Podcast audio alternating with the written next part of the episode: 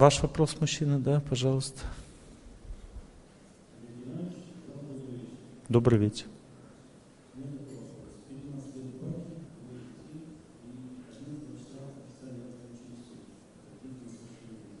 Через суд на развод подали? Кто хочет, кто инициатор развода?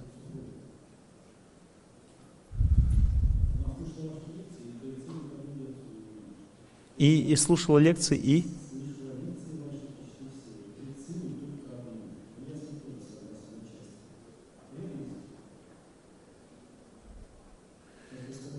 А можно как-то нам сделать так, чтобы этот микрофон, который сейчас вот работал, как-то погромче, звонче, яснее?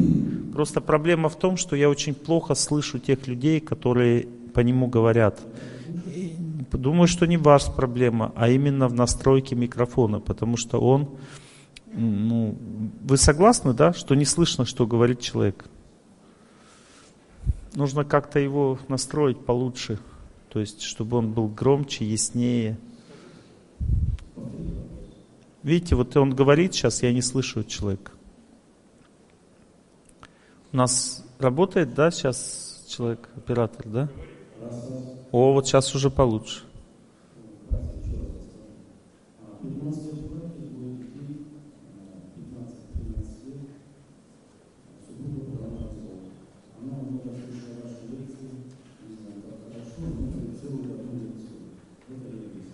Как, какая лекция, как называется?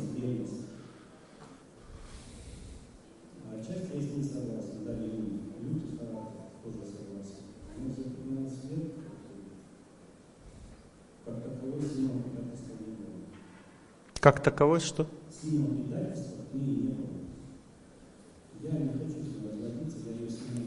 То есть она ревнует вас, да? Вы ревнуете ее.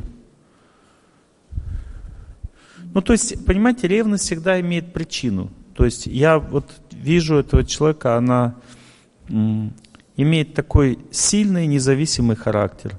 То есть, вы не можете ей управлять. То есть, вы не можете контролировать ситуацию, находясь с ней. То есть, вы, у вас нет гарантии в том, что она сделает там через пять-десять минут. То есть, вы не контролируете процесс. И поэтому вы пытаетесь ей это объяснить, она это реагирует, что вы ограничиваете ее возможность, свободу, там, все прочее. Я так вижу ситуацию, да. И сейчас она на вас осерчала, будем так говорить, уже как бы разозлилась сильно. И уже все, что ли, вы разводитесь, то есть она подает на развод.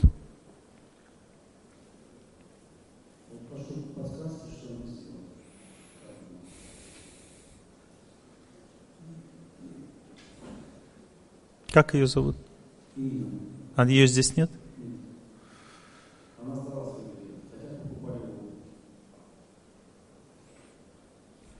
Думаю, что здесь не только ваша ревность проблема. Думаю, что ваша ревность имеет серьезное основание. Я не могу утверждать, это будет серьезным обвинением, но мои чувства мне подсказывают, что есть какой-то другой человек. Нет? К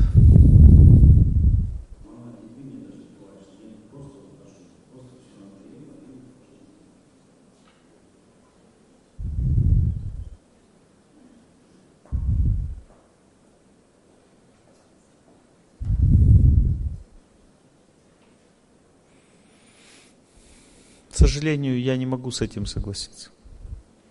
Я не могу, не, не хочу сказать, что есть человек, с которым есть глубокие какие-то там близкие отношения, но есть как бы надежда какая-то. Угу. Я так считаю. Есть предположение, что вот этот человек ее возьмет потом.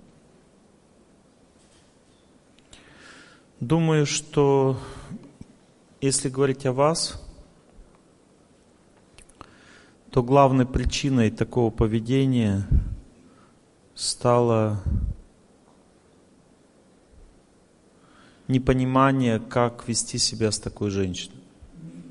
Ну, то есть она не может быть сильно зависимой по своей природе. С ней надо договариваться. Она лидер по природе. Вот она чем, допустим, занимается? Она, наверное, руководитель, да, какой-то? Бухгалтер. Ну, то есть, понимаете, она очень такой компетентный, сильный человек по своей природе. И э, с ней надо просто договариваться, советоваться. То есть вы пытались... Ну, у вас такой восточный стиль воспитания. Вот, ну, вы как бы... Вы считаете, что женщина должна вот слушать, соглашаться с мужем. Это правильно, это правильно, вы правильно считаете, но она не такая женщина. Она так не может просто, физически так не может себя вести. С ней нужно сотрудничать, договариваться, пытаться так с ней общаться, чтобы она чувствовала, что ее понимают. Но вы пытались ей свое мнение как бы все время в беседе отстаивать. И это ее, она от этого устала, потому что она не способна вести себя по-восточному, как восточная женщина. Допустим, я сейчас был в Ташкенте, там восточные женщины в основном. Они способны слушать мужчину, они могут иметь свое мнение при этом, но они способны выслушать мужчину и при этом как бы не возражать ему, но иметь свое мнение при этом. У них достаточно гибкая психика у восточных женщин. Но есть западные женщины, у которых психика не гибкая. Они не могут, ну, не могут принимать никакое навязывание по отношению к себе. Если ты навязываешь свою силу, свою точку зрения, то женщина такая, она не принимает этого. Вот у меня жена не принимает никакого навязывания вообще. То есть я не могу ей сказать, вот так и так, все так живем. Она скажет, ну живи так, сам. Поэтому я с ней общаюсь по-другому. То есть я понял ее структуру психическую, осознал. И с ней советуюсь, как бы пытаюсь в гармонии так действовать, чтобы договориться с ней. Понимаете? Вам надо делать точно так же. Сейчас она находится в психическом аффекте. То есть она разочаровалась в вас и устала от отношений. Но если вы как бы поменяете тактику, будете себя вести по-доброму с ней, себя, и тот вариант, плюс тот вариант, который, как мне кажется, есть какой-то, какая-то надежда, что кто-то будет, если это все, надежда будет разрушена, то она еще раз попробует с вами строить отношения. Без сильной веры в это, но попробует. То есть по вашей судьбе она не отвалилась еще полностью. То есть она достаточно разумный, терпеливый человек в целом, но вы пошли на принцип, и она теперь пошла на принцип. Понимаете? То есть вы все-таки хотели доказать ей, как правильно женщина должна себя вести, но она просто так не может себя вести. Не все женщины могут себя вести правильно.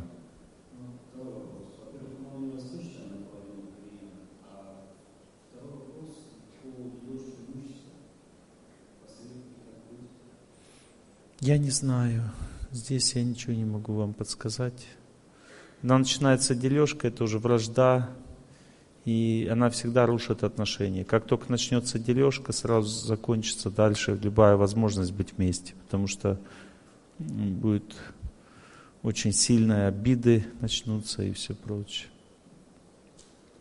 Лучше и предложите, как бы отложить это все и сказать, что я хочу исправиться, измениться, я виноват во всем, я хочу измениться, хочу, чтобы мы понимали друг друга, давай чуть-чуть подождем, я пообщаемся еще, может быть, у нас получится.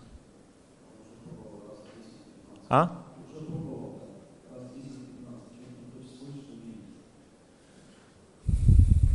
Ну, значит, тогда ничего не сделаешь. Если она вот так решила, все, тогда ничего не сделаешь. У вас только один выход, вы можете вдвоем ко мне подойти, если она захочет. Я скажу, что вам надо делать, и ей скажу, что ей надо делать. И что будет, если она не будет этого делать? Может быть, это ее отрезвит, но маловероятно. Скорее всего, она ко мне не придет на лекцию. Потому что она чувствует, что она идет неправильным путем и знает, что я ее поставлю на правильное, если она сюда придет. Но она не хочет вставать на правильное. Она хочет идти неправильно. Она идет в зону длительного одиночества сейчас. То есть ей понадобится четыре-пять лет, чтобы чтобы понять, что что-то не то происходит с ее жизнью. Этого будет уже достаточно, чтобы вы разлучены были с ней навсегда, потому что вы можете один прожить только два года. Дальше у вас будет другая семья. Думаю, что ситуация практически безнадежная. Ну, как бы с ее стороны, не с вашей. То есть она очень сильно отшиблена. Но вам надо делать выводы, потому что ну, по вашей судьбе вряд ли вы встретите женщину, которая будет вас слушаться. Вам надо просто научиться правильно себя вести. Ну все, мои хорошие, наверное, мы как бы закончим ответы на вопросы. Вопросы. Мы уже собрались. Я рад вас всех видеть. Добрый вечер.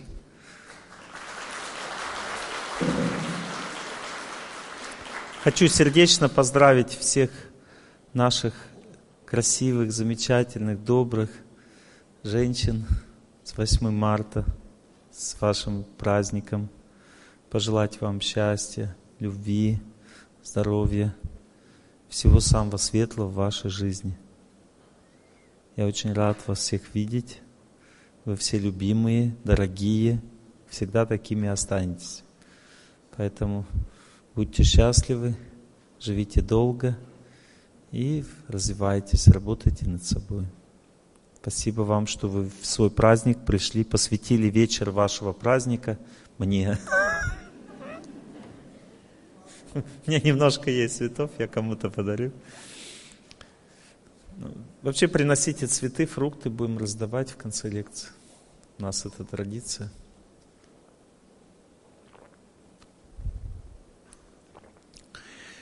Мы сегодня с вами будем говорить о законах счастливой жизни. Этих законов достаточно много, и мы с вами остановимся на некоторых из них, более, как мне кажется, важных в наше время.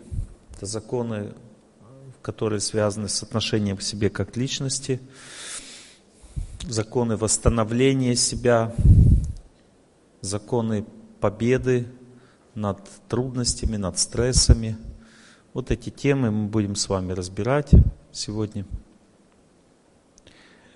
Мы начнем с того, что у человека есть три тела. Есть физическое тело, которое в основном люди себя этим считают, потому что мы его видим, можно потрогать.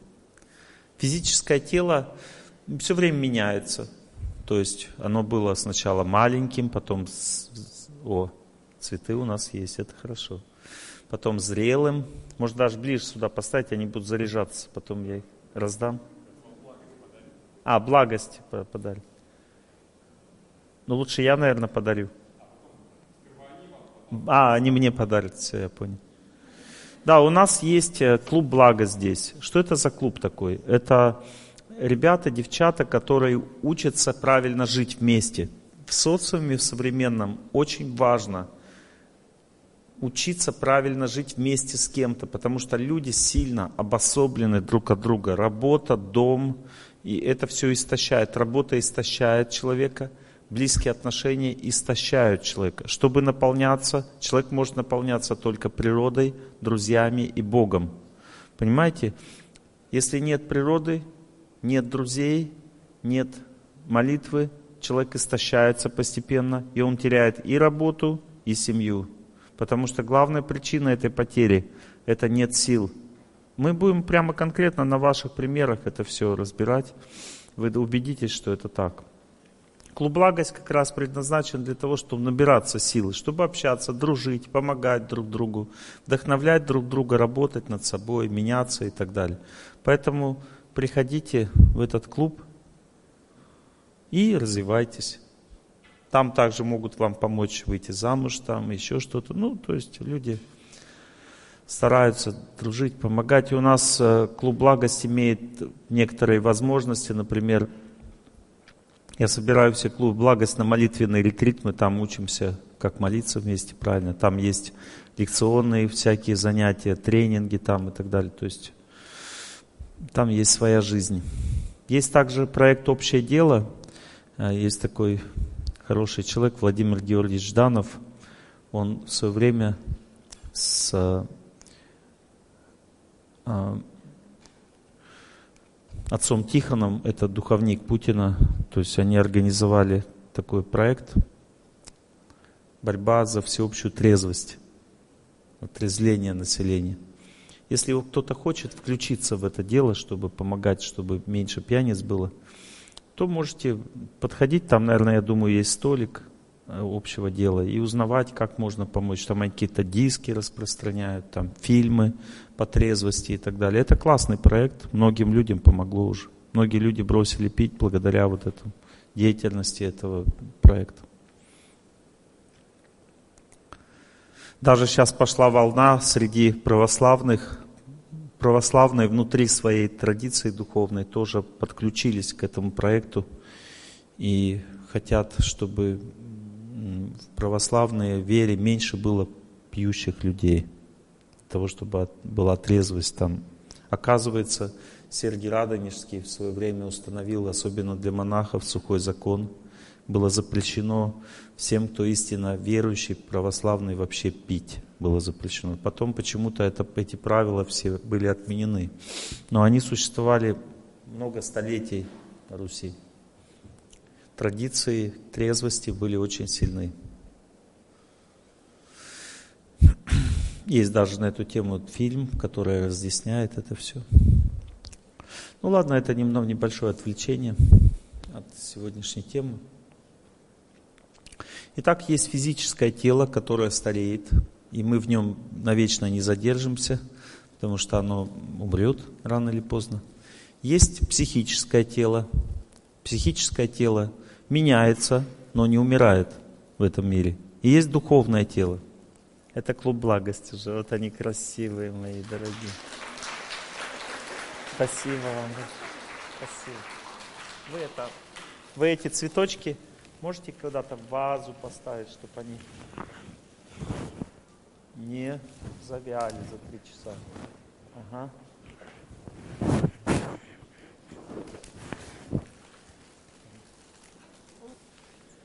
Ага, все, берите, да, все ставьте.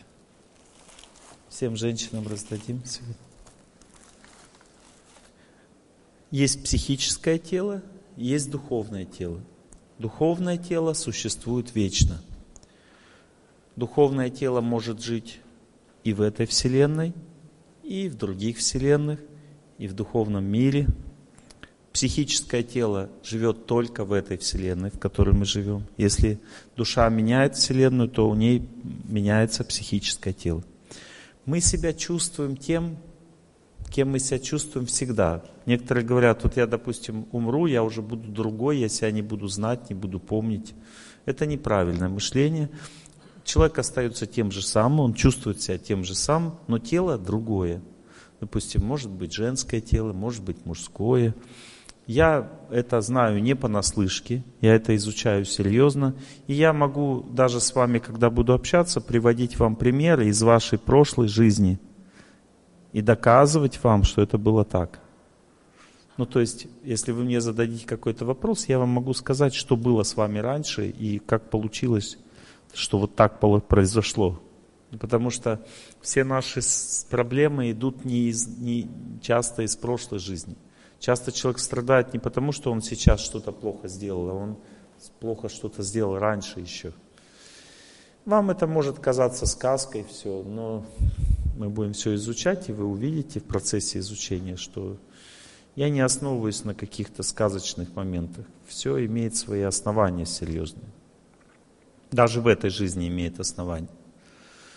По человеку все видно.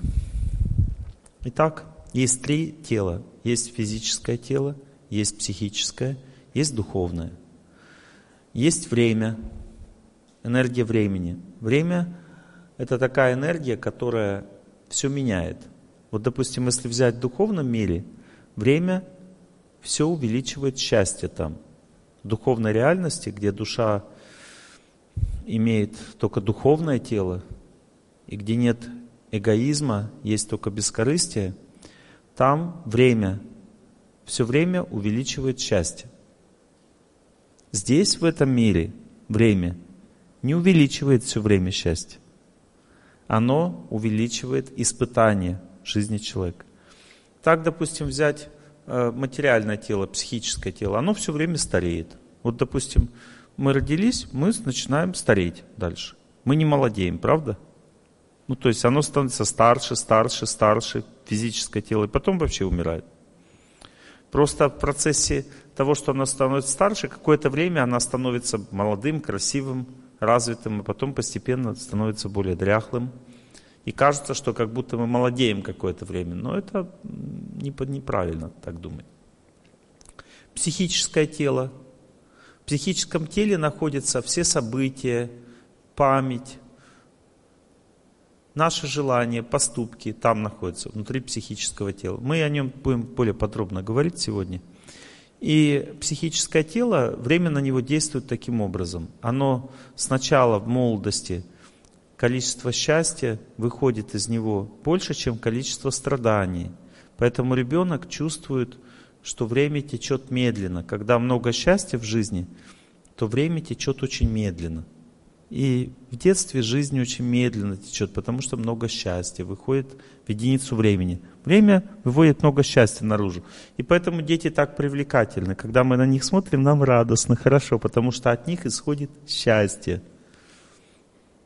Допустим, ребеночка даже в попу хочется поцеловать, такое счастье от него исходит. Но бабушку никто в попу не целует, потому что счастье уже от нее не исходит, понимаете? То есть прошло время... И уже в попу никто не целует. Вот. Это такова, таковы изменения, которые происходят в психическом теле. Постепенно количество счастья, которое время э, действует на ребенка, и со временем, примерно начиная где-то к половому, половому созреванию, количество счастья, количество страданий уравнивается в психике человека. И это, да, уже, даже это для ребенка стресс. То есть ему необычно так жить. Он чувствует, что что-то не то происходит. Часто дети в этом возрасте сильно реагируют на то, что уже не так хорошо, как раньше было. Вот. Но цель, почему время так действует, причина заключается в том, что в этом мире цель жизни – это развитие. Не, не наслаждение, не счастье, а развитие. Человек живет в этом мире для того, чтобы стать лучше. И поэтому так действует время, то есть оно все время нас напрягает для того, чтобы мы менялись к лучшему. То есть мы должны развиваться здесь, в этом мире, чтобы быть счастливыми. Счастье есть, но только после того, как мы сдаем экзамен. Чем старше человек, тем больше трудностей в единицу времени в его психику входит. Духовная душа материальному времени не подвержена. Она не стареет, ничего с ней не происходит. Я, я душа. Что такое душа? У меня есть внутри доброта, чистота, решимость, смелость, нежность, смирение, правдивость там, и так далее. Это качество души. Качество души. У души также есть три типа энергии. Есть энергия любви, то есть мы все хотим любить всегда, мы без любви никогда не сможем жить. У нас есть желание вечности, то есть мы хотим вечно жить. И есть желание знания, получать знания. Три энергии души: знание, вечность и любовь. У души есть три вот эти энергии, есть много качеств, хороших качеств разных. Эти качества все заложены в основе, в сути, в самой любого человека. Каждый человек по своей природе, в глубокой, глубинной природе, положительной. Но в результате влияния психической энергии качества могут сильно поменяться. Ну, то есть душа находится внутри такого психического шарика, который соткан из наших прошлых желаний и поступков. И когда время действует так, что из этого шарика выходит, ну, то есть этот шарик и есть судьба. Этот психический шарик, через него мы смотрим, душа смотрит на этот мир. И когда она смотрит на этот мир, она может видеть все плохо, потому что время вывело наружу плохие какие-то тяжелые события. Или все хорошо, когда время вывело хорошие. Но не только меняется наше восприятие, а также меняются и отношения людей ко мне. Когда тяжелый период судьбы наступает, то вокруг тоже все становится тяжело. Вот, допустим, вот девушка, вы в клуб «Благость», которую сказали, ходит. у вас сейчас тяжелый период жизни идет, и вам тяжело очень, вы чувствуете, что все туго. Так действует время на вас. А, а? Ужасно, да, то есть, а допустим, взять вот девушка вот в оранжевой, с часы, у которой беленькие часы на руках, да, у вас закончился тяжелый период, и вам стало легче. Вы думаете, на самом деле, Олег Геннадьевич, жизнь прекрасна, да, правда? Но если бы, допустим, три года назад я бы вас спросил, то вам, у вас была жесть, понимаете? Вот. Видите, у вас сейчас жесть, а пять лет назад вы просто летали. Вот. Снова полетите, когда ваш плохой период закончится через год и восемь месяцев. И вы опять полетите. Но тяжелый период жизни нужен для того, чтобы мы менялись к лучшему. Этот, в этот период, который вот сейчас у вас идет, плохой, тяжелый период, вы получили столько знания, сколько за всю жизнь не получали. Вот, вот для этого и нужен вот этот вот тяжелый. Вы стали мудрые, вы все поняли, как надо жить. У вас были потери в жизни серьезные. И они вас привели к переоценке жизни. Если взять, допустим, вас а, и посмотреть на вас шесть лет назад, вы бы даже мои лекции слушать не стали. Вы подумали, Господи, какой идиот. Что он вообще несет вообще? Какую-то пургу. Но сейчас вы слушаете с удовольствием, потому что пришло время. Итак, тяжелые периоды нужны для того, чтобы мы развивались. Нет смысла думать о том, что это пустая трата времени в моей жизни, потому что я же не получаю счастья. Люди же счастья хотят, все счастья хотят. Но это хорошо, хотеть счастья, но счастье, чтобы получить, нужно поменяться, нужно получить знания. Без знания, как правильно жить, счастья нет в этом мире. Нужно знание. Депрессия, допустим, это не способ жить. Нужно выйти из этого состояния. Депрессия означает нет знания. Человек не понимает, что делать. А из этого депрессия. Но если он понял, что делать, депрессия закончилась. Понимаете?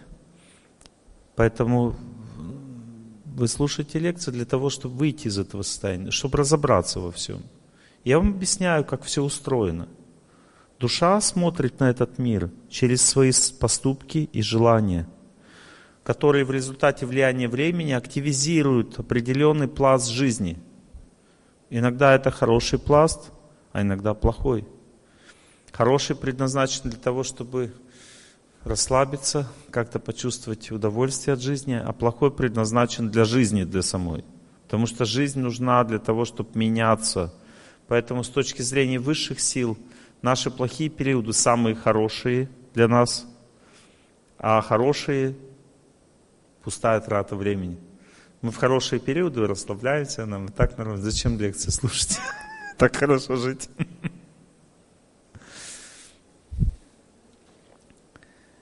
Итак, психическое тело – это то, с чем надо серьезно работать. Потому что до духовного тела далеко, мы до него не можем пока добраться, потому что оно сильно включается в деятельность, когда человек становится абсолютно бескорыстным. Но мы корыстны, поэтому мы функционируем через, не через духовное тело, через духовное тело функционируют святые люди.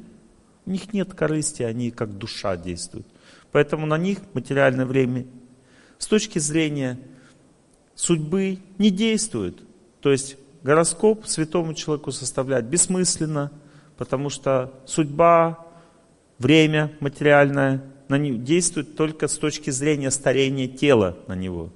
Но с точки зрения там плохой период, хороший, у него нет такого, потому что это все зависит от корысти. Если я что-то в жизни хочу, на этом желании и основывается влияние времени.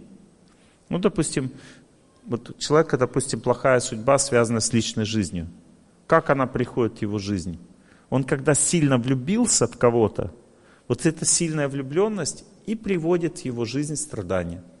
Если бы он, допустим, замуж взял девушку, в которую он не сильно влюбился, а просто взял по ее чертам характера, по ее развитости, и просто с ней жил и пытался достичь любви уже, настоящей высокой, не влюбленности, а любви, тогда и время бы не действовало на этот брак.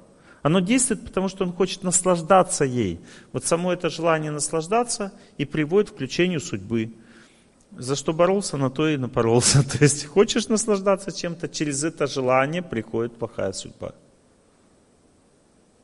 Поэтому в древней культуре выбирали близкого человека. Помогали родители, старшие, наставники. Говорят, тебе с этим лучше будет. Не так будешь мучиться. И он, допустим, говорит, нет, я хочу вот это. Хорошо, хочешь помучиться? Твой выбор. Пожалуйста. Влюбился. Хорошо, нет проблем. Мы об этом будем сейчас, конечно, очень серьезно говорить. Я вам просто намеки такие делаю. Мы все разберем это, как это все работает сегодня. Итак, в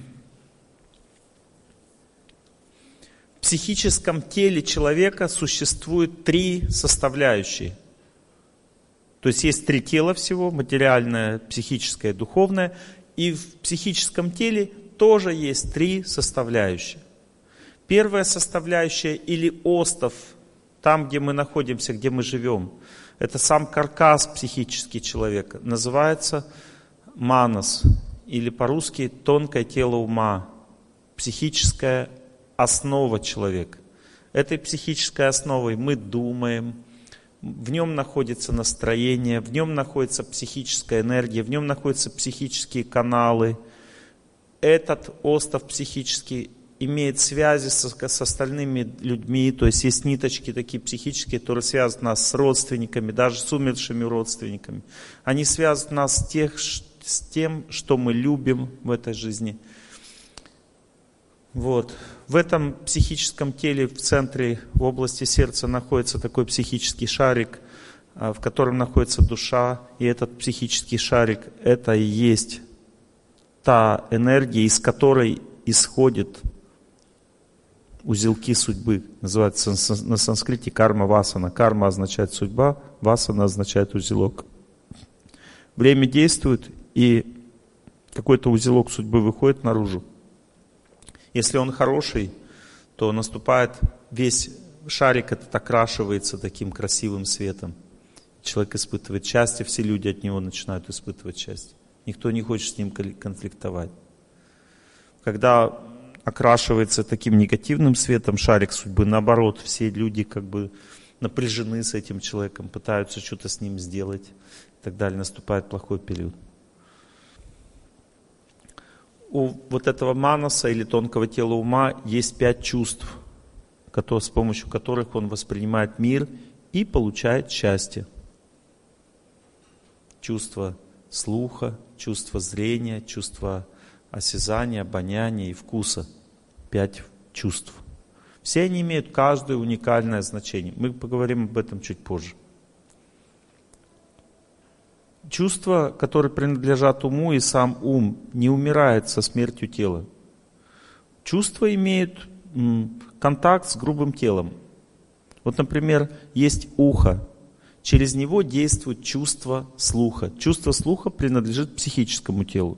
Когда психическое тело выходит из физического тела, выходит наружу, то чувство слуха начинает действовать без уха, потому что ухо умирает. Но человек, несмотря на это, все слышит, то, что происходит с людьми, но его слышать никто уже не может, потому что нет речевого, речевого аппарата. Он не может сказать, потому что нет грубого тела.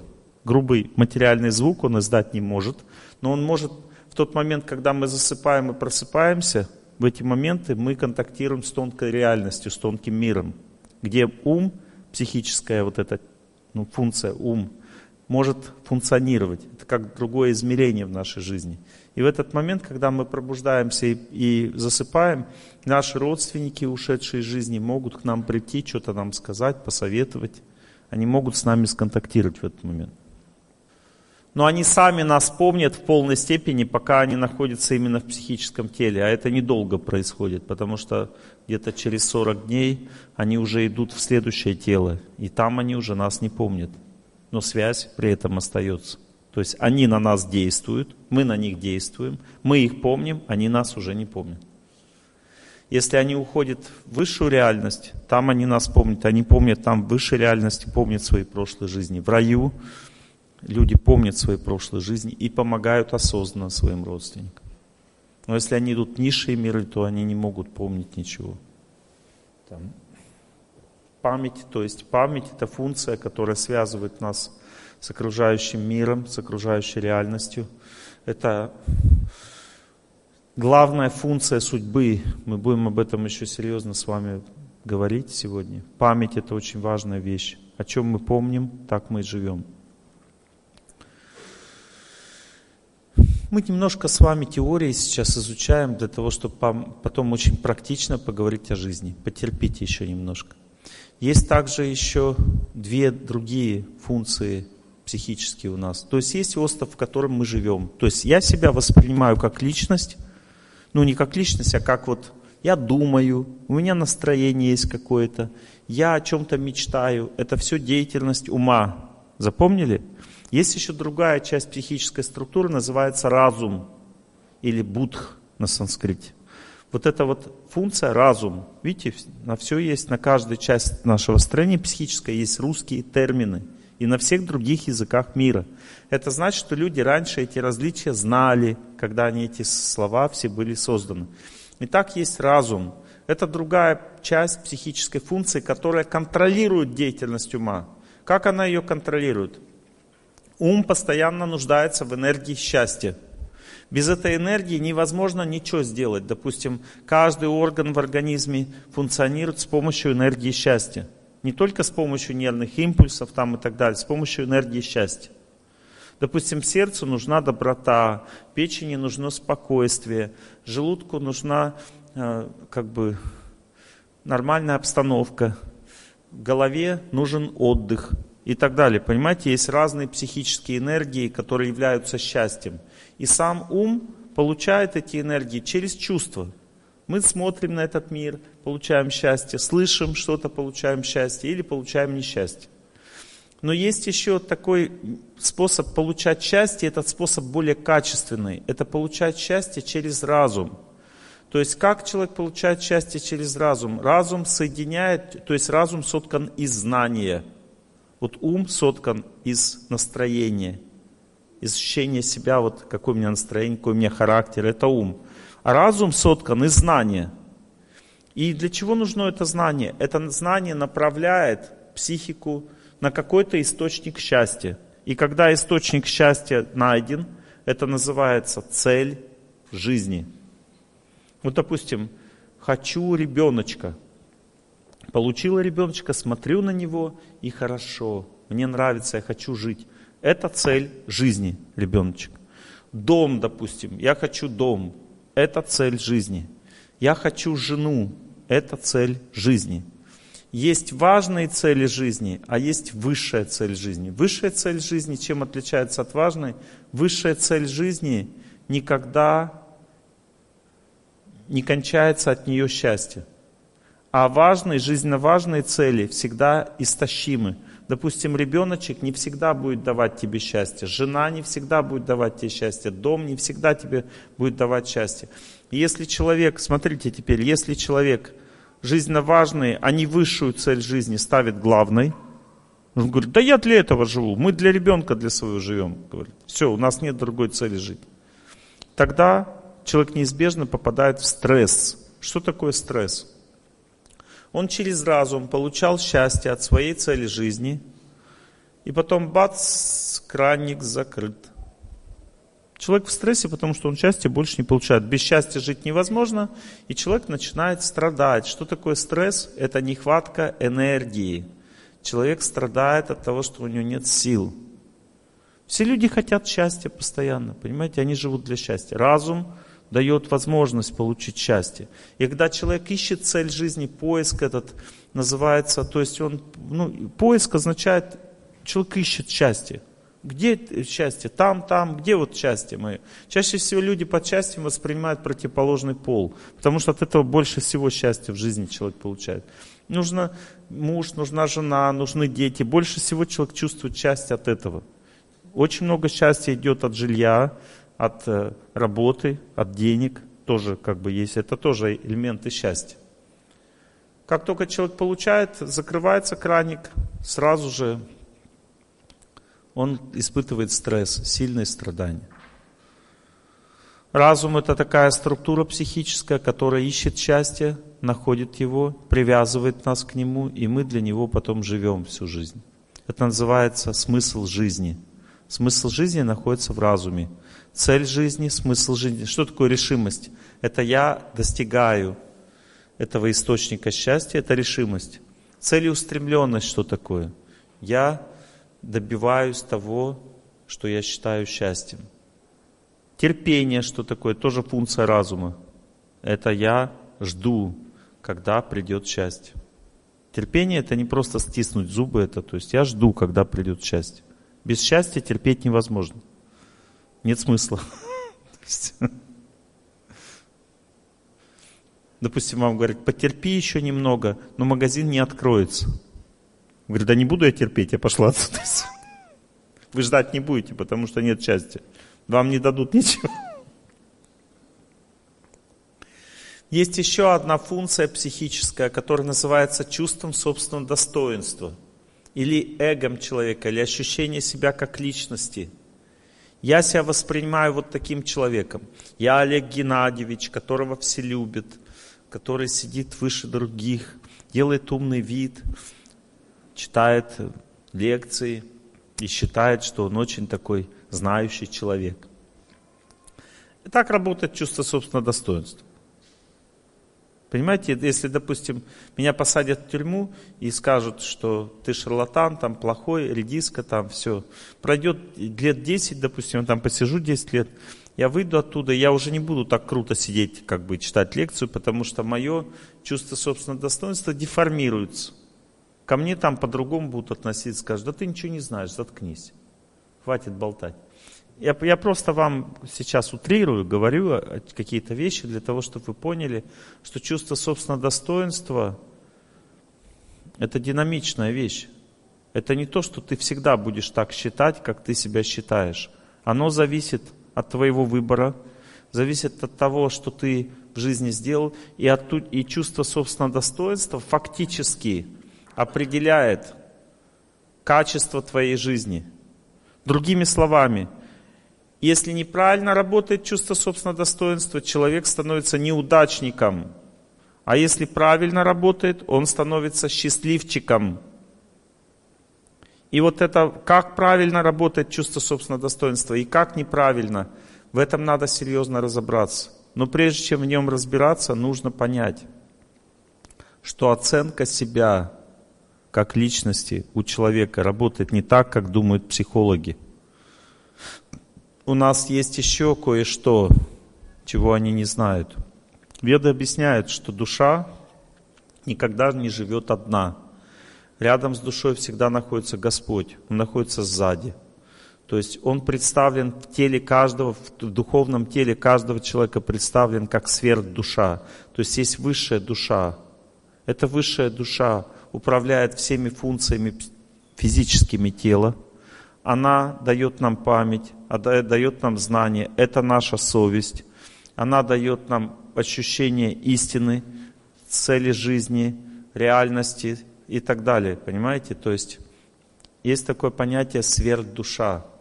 Или можно по-простому сказать, сказать голос истины, голос совести у человека в сердце.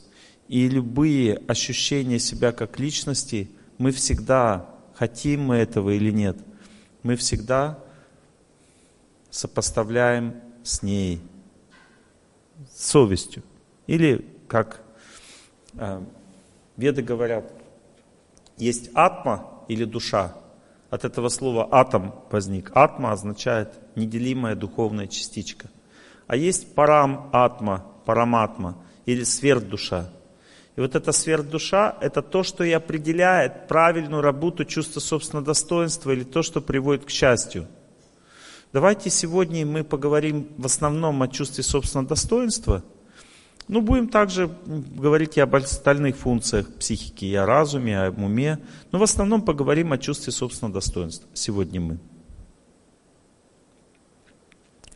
Итак, чувство собственного достоинства находится в области сердца, находится там, где находится душа. Фактически, самая правильная работа чувства собственного достоинства означает полное соединение с душой. Когда человек себя осознает как душа, в это время он становится самым максимально счастливым. Есть такой термин на санскрите, это называется атма-рама. Атма-рама. Атма означает душа, рама означает испытывающее колоссальное счастье, радующаяся душа. Рама означает радость, испытывающее колоссальное счастье, наслаждающееся самим собой. Достойнее человека быть не может.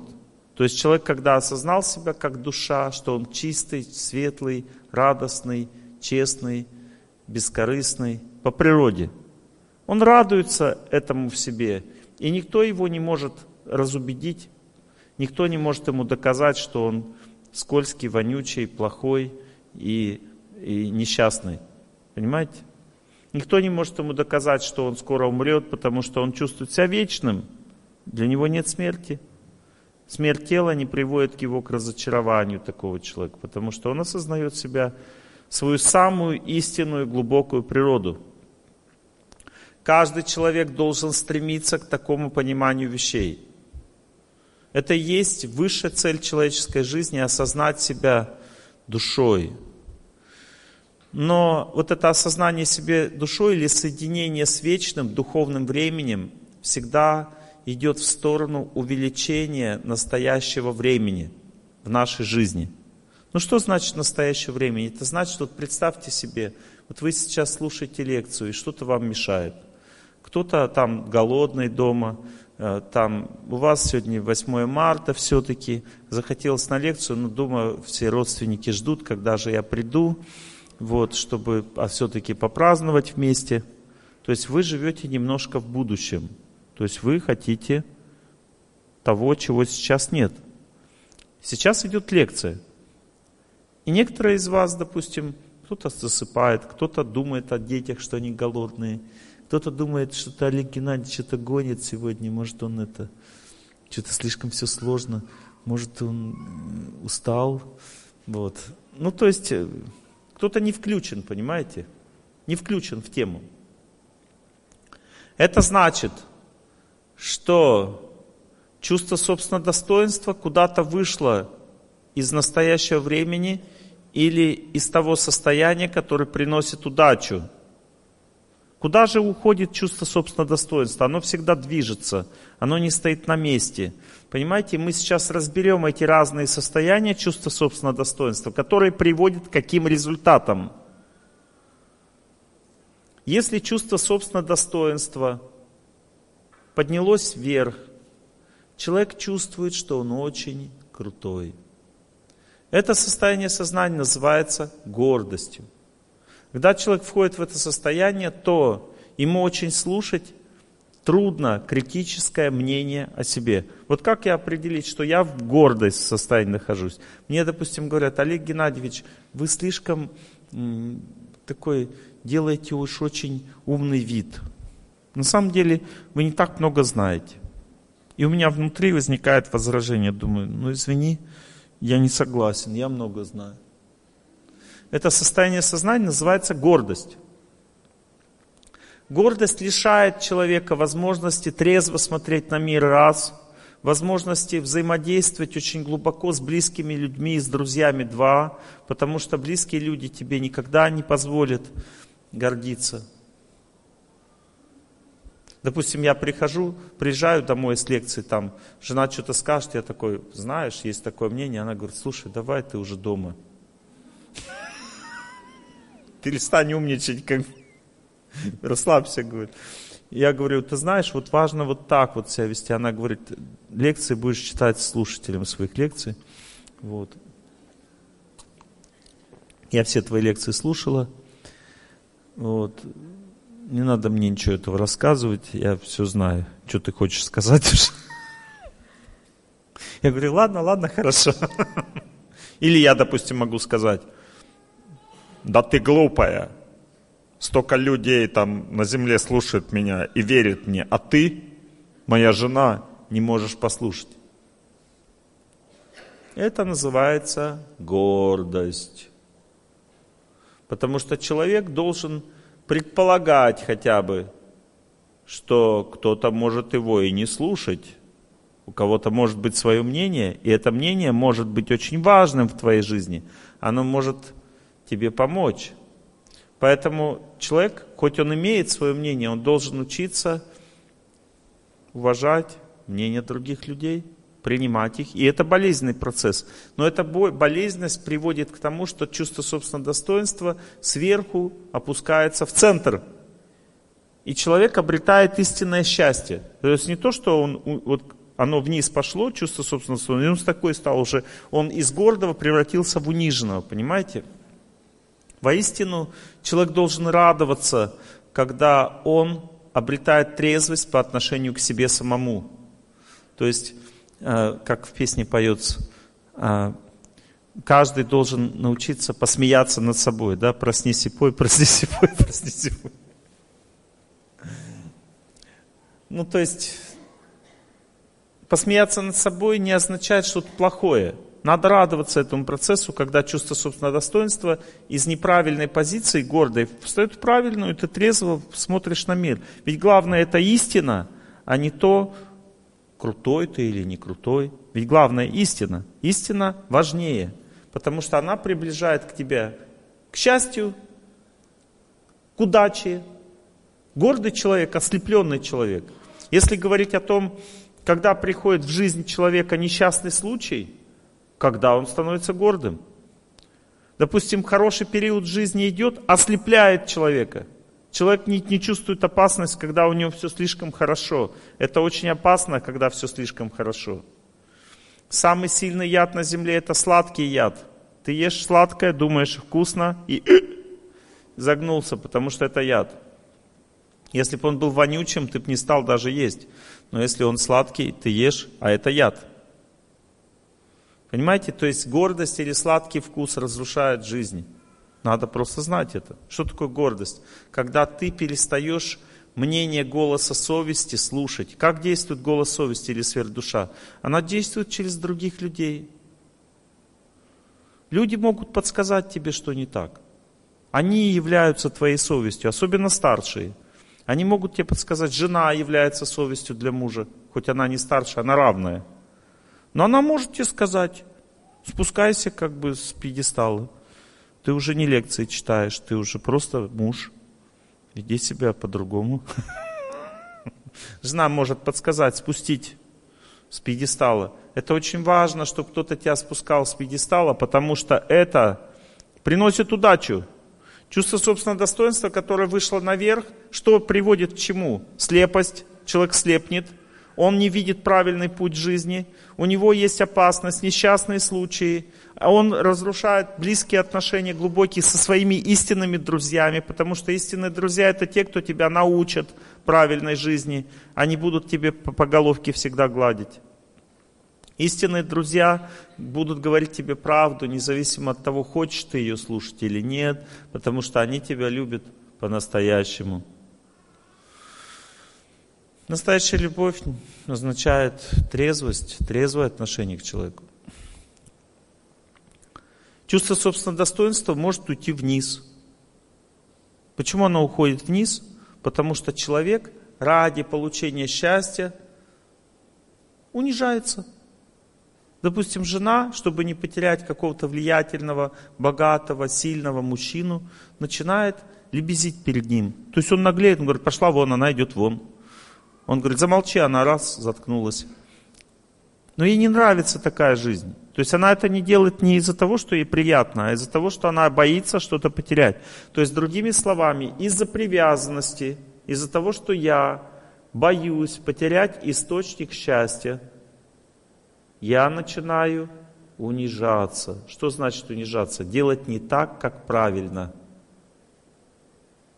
То есть я подавляю свое чувство истины. Я не иду путем истины, я иду путем лжи. Допустим, если мой маленький ребенок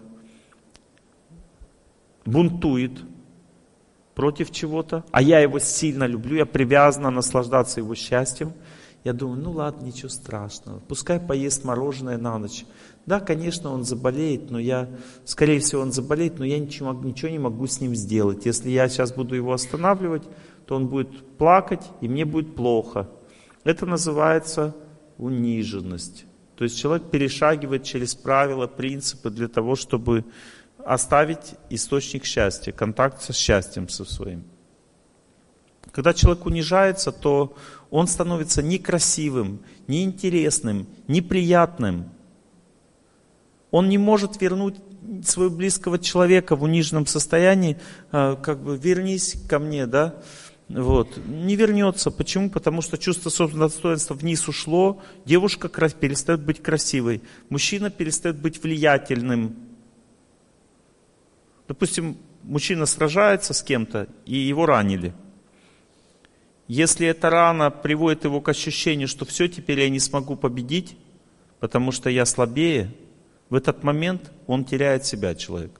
Он уже не может дальше сражаться, потому что его чувство собственного достоинства унизило его храбрость, его силу, его возможности. То есть его чувство собственного достоинства ушло из середины. Это значит, что он уже признал свое поражение. Человек, допустим, пришел к врачу, говорит, у меня колено больное. Он говорит, вам теперь, врач ему говорит, вам теперь не надо много ходить.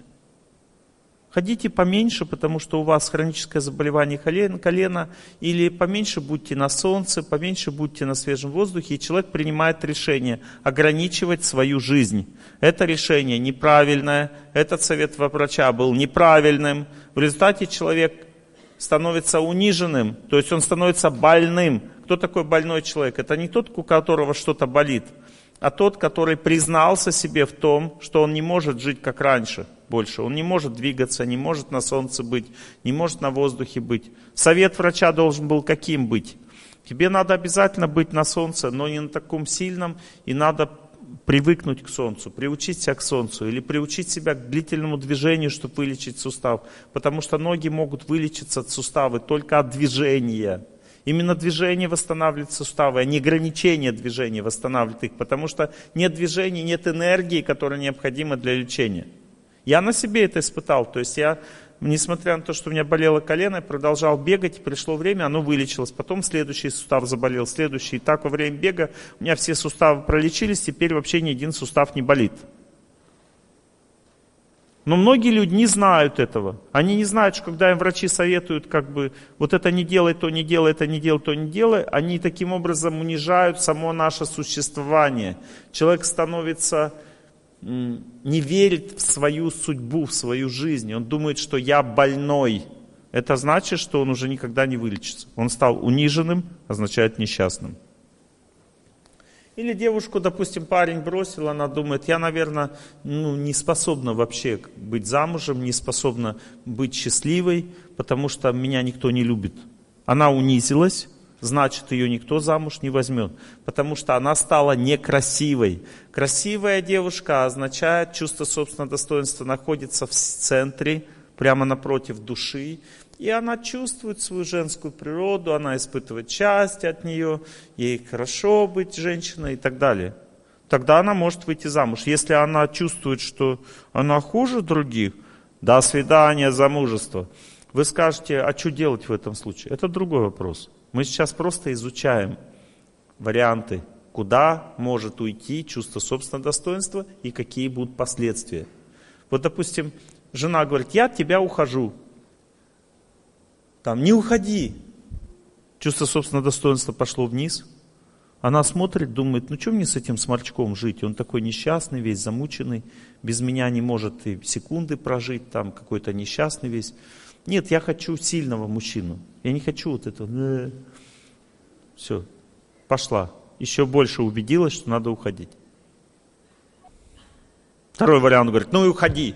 То есть загордился собой, она говорит, ну и ухожу. Тоже не вариант. Что же делать тогда? Вот человек уходит от тебя, что делать? Нужно понять, что единственный способ победить судьбу – это отвлечься от этого человека в это время.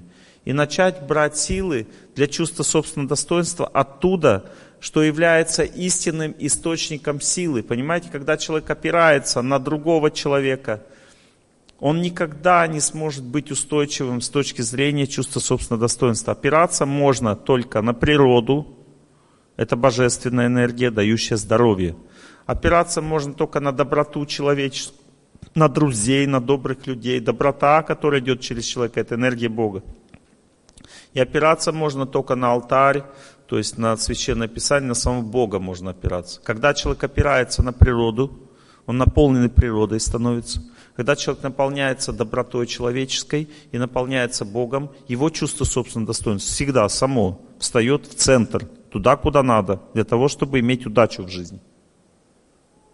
Если ты оперся на своего ребенка, ой, я переживаю за него, без него не могу, он меня не слушает. Все, чувство собственного достоинства ползло вниз. Если ты видишь, что тебя, ну, ты никому не нужен, еще хуже, чувство собственного достоинства идет назад. Что значит оно идет назад? Это называется депресняк. Когда чувство собственного достоинства идет назад, сама совместимость с жизнью рушится. Вот это то, что произошло у вашей мамы. То есть она почему раком-то заболела? Она, оп, я никому не нужна, мне незачем жить. Понимаете? То есть это называется депрессия. Чувство собственного достоинства уходит назад. И это означает, что энергия жизни уже не поступает так сильно в организм, как раньше. Она, это возможно, когда чувство собственного достоинства хочет жить, находится в центре. То есть я должен, должна жить. Не вот это все, ничего не получится, плохо. А я должен жить.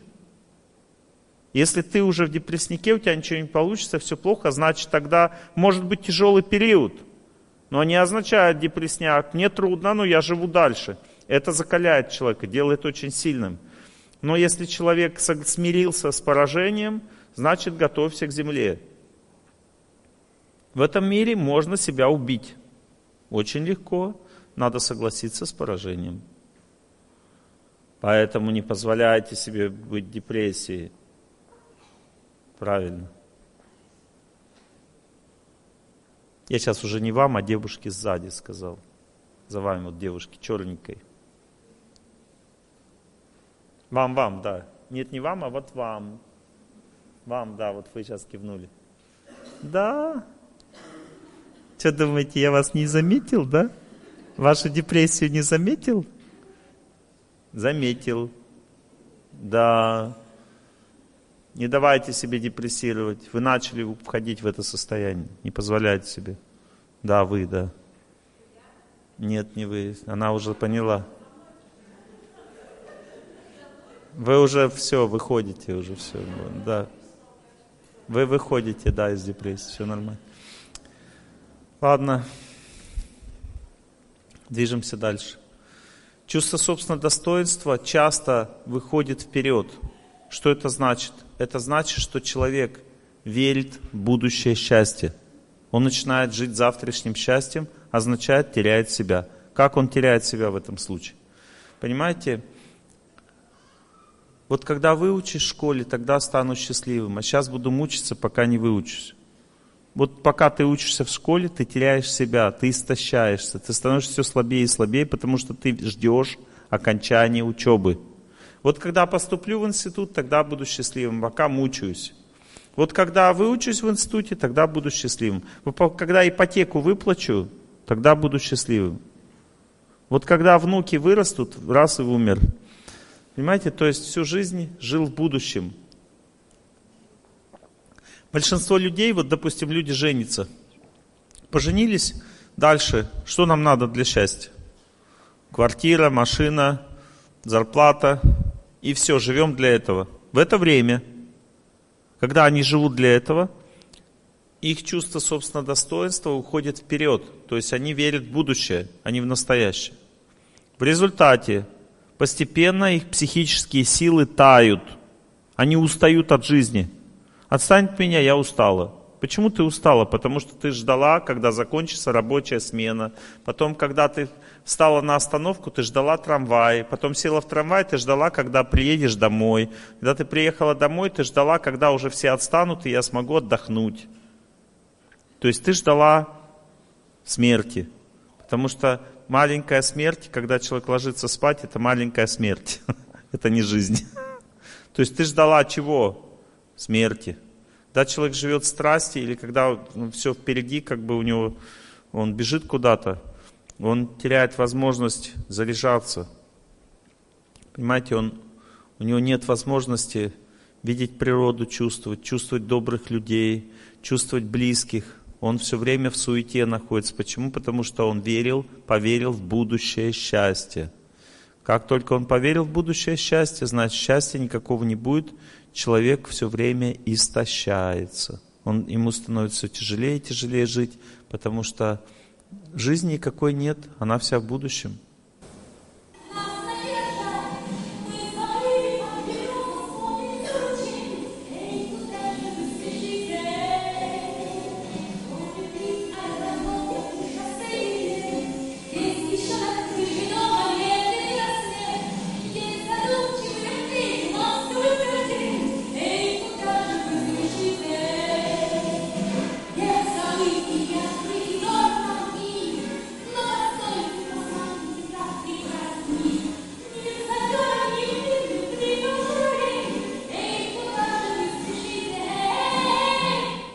Поняли, о чем я говорю? Человек не наполняется, он бежит все время. В результате разрушается семья. Почему она разрушается? Потому что у нас нет сил друг на друга. Мы, мы замотались этой жизнью. Мы куда-то бежим все время. Это означает, чувство собственного достоинства работает неправильно. Есть женская часть жизни, женская половина жизни. – То есть с левой стороны находится женская энергия, с правой мужская. В каждом человеке. У женщины в три раза больше женской энергии, у мужчины в три раза больше мужской. Но у женщины есть чуть-чуть мужской энергии, у мужчин чуть-чуть женской. Если у мужчины чувство собственного достоинства в левую сторону уходит, что с ним происходит? Он расслабляется, лежит на диване, работать не хочет, вот, пьет пиво, хочет гулять, хочет наслаждаться женщинами.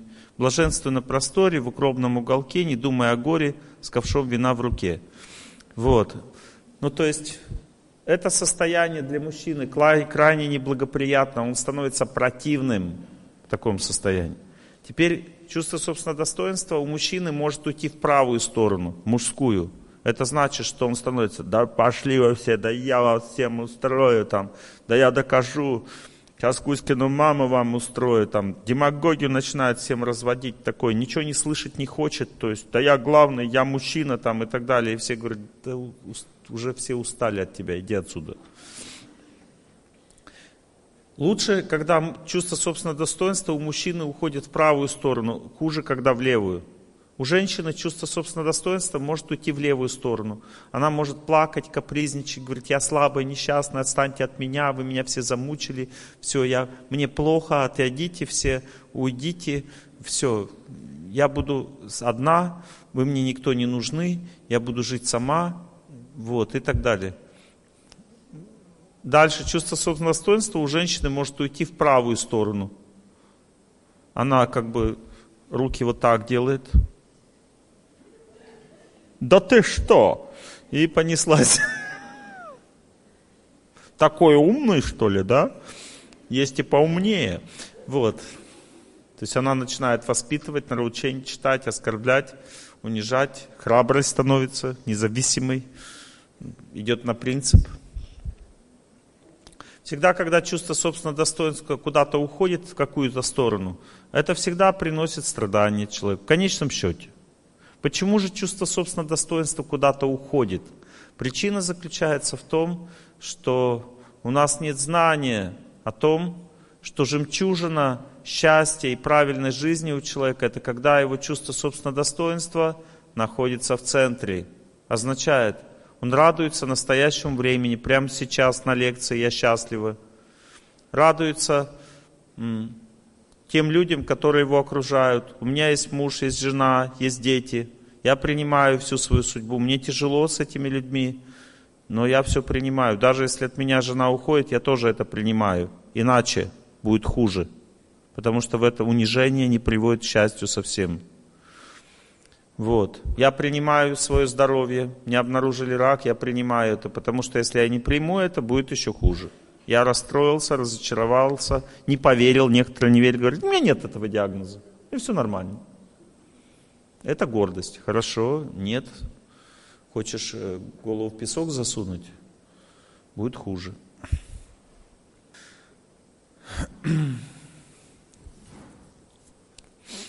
То есть судьба или энергия времени, когда действует на человека, она всегда вышибает чувство собственного достоинства из центра. Это первое, что надо узнать о себе. Если вы загордились собой, если вы унизились, если депресняк, если суета, если эмоциональное состояние или излишне волевое, это означает, что судьба начала меня мучить. Если меня куда-то заносит, вот я, Олег Геннадьевич, это у меня так печально. Это действие судьбы. Не надо искать никакой причины. Так действует судьба. И надо как побеждать судьбу? Есть только один способ побеждать судьбу. Человек, чтобы победить судьбу, должен наполниться Богом. Есть три способа влиять, судьбы влияния на нас. Судьба может влиять на физическое тело, это называется болезни. Судьба может влиять на психическое тело, это называется трудности судьбы. И судьба может, и, и судьба на духовное тело она не может влиять. Только на физическое и психическое тело. Два способа влияния судьбы. Как судьба действует на физическое тело? А, еще может судьба вызвать препятствия в жизни серьезно. То есть она может психику напрячь, может непреодолимые трудности сделать и может повредить здоровью. Когда судьба вредит здоровью, человек становится униженным. Больной означает униженный, скользкий и вонючий. Униженный, больной значит. Больной означает униженный. Как стать здоровым? Веды говорит, аюрведа говорит, что здоровое состояние, это не то, что у тебя ничего не болит. Здоровое состояние означает, что несмотря на то, что у тебя что-то болит, ты продолжаешь вести правильный образ жизни и делаешь правильные вещи. Ну, допустим, я из Ташкента всю ночь летел на самолете. Прилетел три с половиной часа, тело разбито, я не спал ночь. И я не поехал спать в это время. Я поехал в баню для того, чтобы убрать вибрации самолета. Это аскеза. То есть я сначала лежал в парной, потом залез в бассейн, который находится на открытом воздухе, ледяная вода. Несколько раз туда-сюда, и потом, когда меня расслабило, я поехал спать дальше, отдыхать. Я встал в десять часов утра. Это соблюдение режима дня? Нет. Но из-за того, что я правильно настроен, правильно как бы все сделал, и правильно жил до этого, в предыдущие дни, то есть я а, до этого день пробежал семнадцать километров в парке, в ботаническом саду в Ташкенте. И набрался силы для того, чтобы перенести перелет. И сейчас вы смотрите на меня, что я замученный дорогой? Нет? Нет, вы видите, что я нормально, в хорошем состоянии. Правда, как будто я здесь все время был. Это правильное мышление. Но если бы я, допустим, подумал, ой, я устал, поеду спать сразу, не буду восстанавливаться. Или я сегодня плохо себя чувствую, лекцию почитаю послабее как-то, понимаете? То есть... Это все означает предательство своей жизни, и это дает только плохой результат. Только плохой результат, не хороший. Другими словами, человек для того, чтобы восстанавливаться, он должен чем-то наполниться. Когда я пошел в баню, я наполнялся людьми добрыми, которые находятся в бане рядом со мной, и природой. То есть я выходил на улицу, смотрел с радостью на луну, на, на звезды. Это час ночи было, в бане было два часа ночи. И купался в ледяной воде. В это время, когда я наполнился, мое чувство собственного достоинства встало на место. Я перестал быть больным и усталым. То есть я с помощью силы воли, с помощью контакта с природой наполнил себя здоровьем. Смотрите, если вы чувствуете, что у вас нарушен обмен веществ. Плохой обмен веществ. Если у вас жар постоянный в теле, если у вас нарушены гормональные функции, вы не можете зачать ребенка. Если у вас не хватает спокойствия внутри, способности нормально, спокойствие именно в каком смысле? Способности нормально, по-доброму общаться с людьми. Это значит, что несмотря на то, что вы живете рядом с морем, у вас не хватает энергии воды в организме. У вас не хватает этого самого моря. И причина, почему у вас его не хватает, потому что вы на него не настроены. Если вы не любите море, хоть и живете рядом с морем, вы не сможете общаться по-доброму с людьми у вас, потому что эта энергия моря дает такую возможность доброты, общения доброго. Она же дает нормальную работу гормональных функций, она же дает уничтожение воспалительных процессов моря, энергии моря, дает энергии воды, дает человеку возможность быть спокойным. Вот я когда в бассейне посидел и наполнился энергией воды. Здесь много в Сочи энергии воды. Я просто впитал ее все. Смотрите, сейчас спокойно или нет? Спокойно. А вы? Ну вы живете рядом с водой, а я не живу. То есть все зависит от любви, да? Понимаете, если я свою любовь направил на море, если я море люблю, если у меня есть вот правильное понимание, как соединиться с ним, то тогда... мне хватит энергии воды для того, чтобы мое чувство собственного достоинства соединилось со здоровьем. Мое тело не приводит меня к унижению. Я чувствую себя сильно, потому что энергия воды наполняет меня. Чтобы ей наполняться, нужно совершать аскезу. Можно бегать вдоль моря, можно поститься и выходить на свежий воздух, смотреть на море. Можно неподвижное положение тела, йогой заниматься, молиться и смотреть на море. И получать эту энергию воды. Но ты ее можешь получить только в том случае, если ты его любишь, это море. А если ты его не любишь, в тебе не будет этой энергии. Понимаете, надо учиться любить. Что значит любить море? Это значит перенимать от кого-то эту энергию, любовь. Если перенимать, означает послушать, через звук это происходит, через слушание. Я вам не рассказал еще про чувства. Давайте, прежде чем перенимать энергию любви про море, мы сейчас узнаем, что такое чувство. Чувство слуха связывает ум или нашу судьбу с разумом. Через звук легче всего понять, как найти источник счастья. То есть звук дает возможность нам соединиться с энергией счастья легче всего. Поэтому звук является самой важной силой, побеждающей судьбу. Запомнили? Слух – самое главное чувство в человеческой жизни, потому что оно соединяет нас с способностью победить судьбу.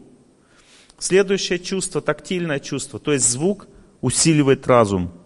Если ты слушаешь того, у кого сильный разум, у тебя тоже становится сильный разум. Тактильное чувство или ощущение чистоты или грязи на коже, да? Тактильное чувство дает человеку чистоту разуму, а слух дает силу.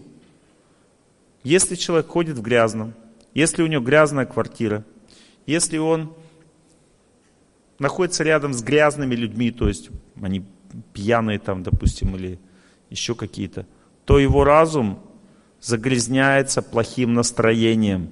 Это означает, разум перестает быть чистым. Чистый, чистота разума зависит от чистоты тела и чистоты места, где ты находишься. Чистота бывает физической и психической. Физическая чистота – это чистота, которую вы все понимаете. Психическая чистота – это означает, никто тебя не предает рядом с тобой, никто не свинствует, никто не пьянствует, никто не... жестоко себя не ведет, понимаете? Это психическая чистота нужна для того, чтобы разум работал нормально. Когда над тобой совершается насилие, ты чувствуешь, над тобой совершается насилие, человек в это время теряет понимание, как правильно жить, потому что чистота разрушается. В это время он должен отодвинуться от объекта насилия, иначе он не сможет понять, как правильно жить, какие решения ключевые в жизни принимать. Отодвинуться можно с помощью добрых людей, с помощью природы и с помощью Бога. Если ты чувствуешь, что ну, как бы осквернение, грязь как бы заволакивает твое тело, как, в чем это будет выражаться?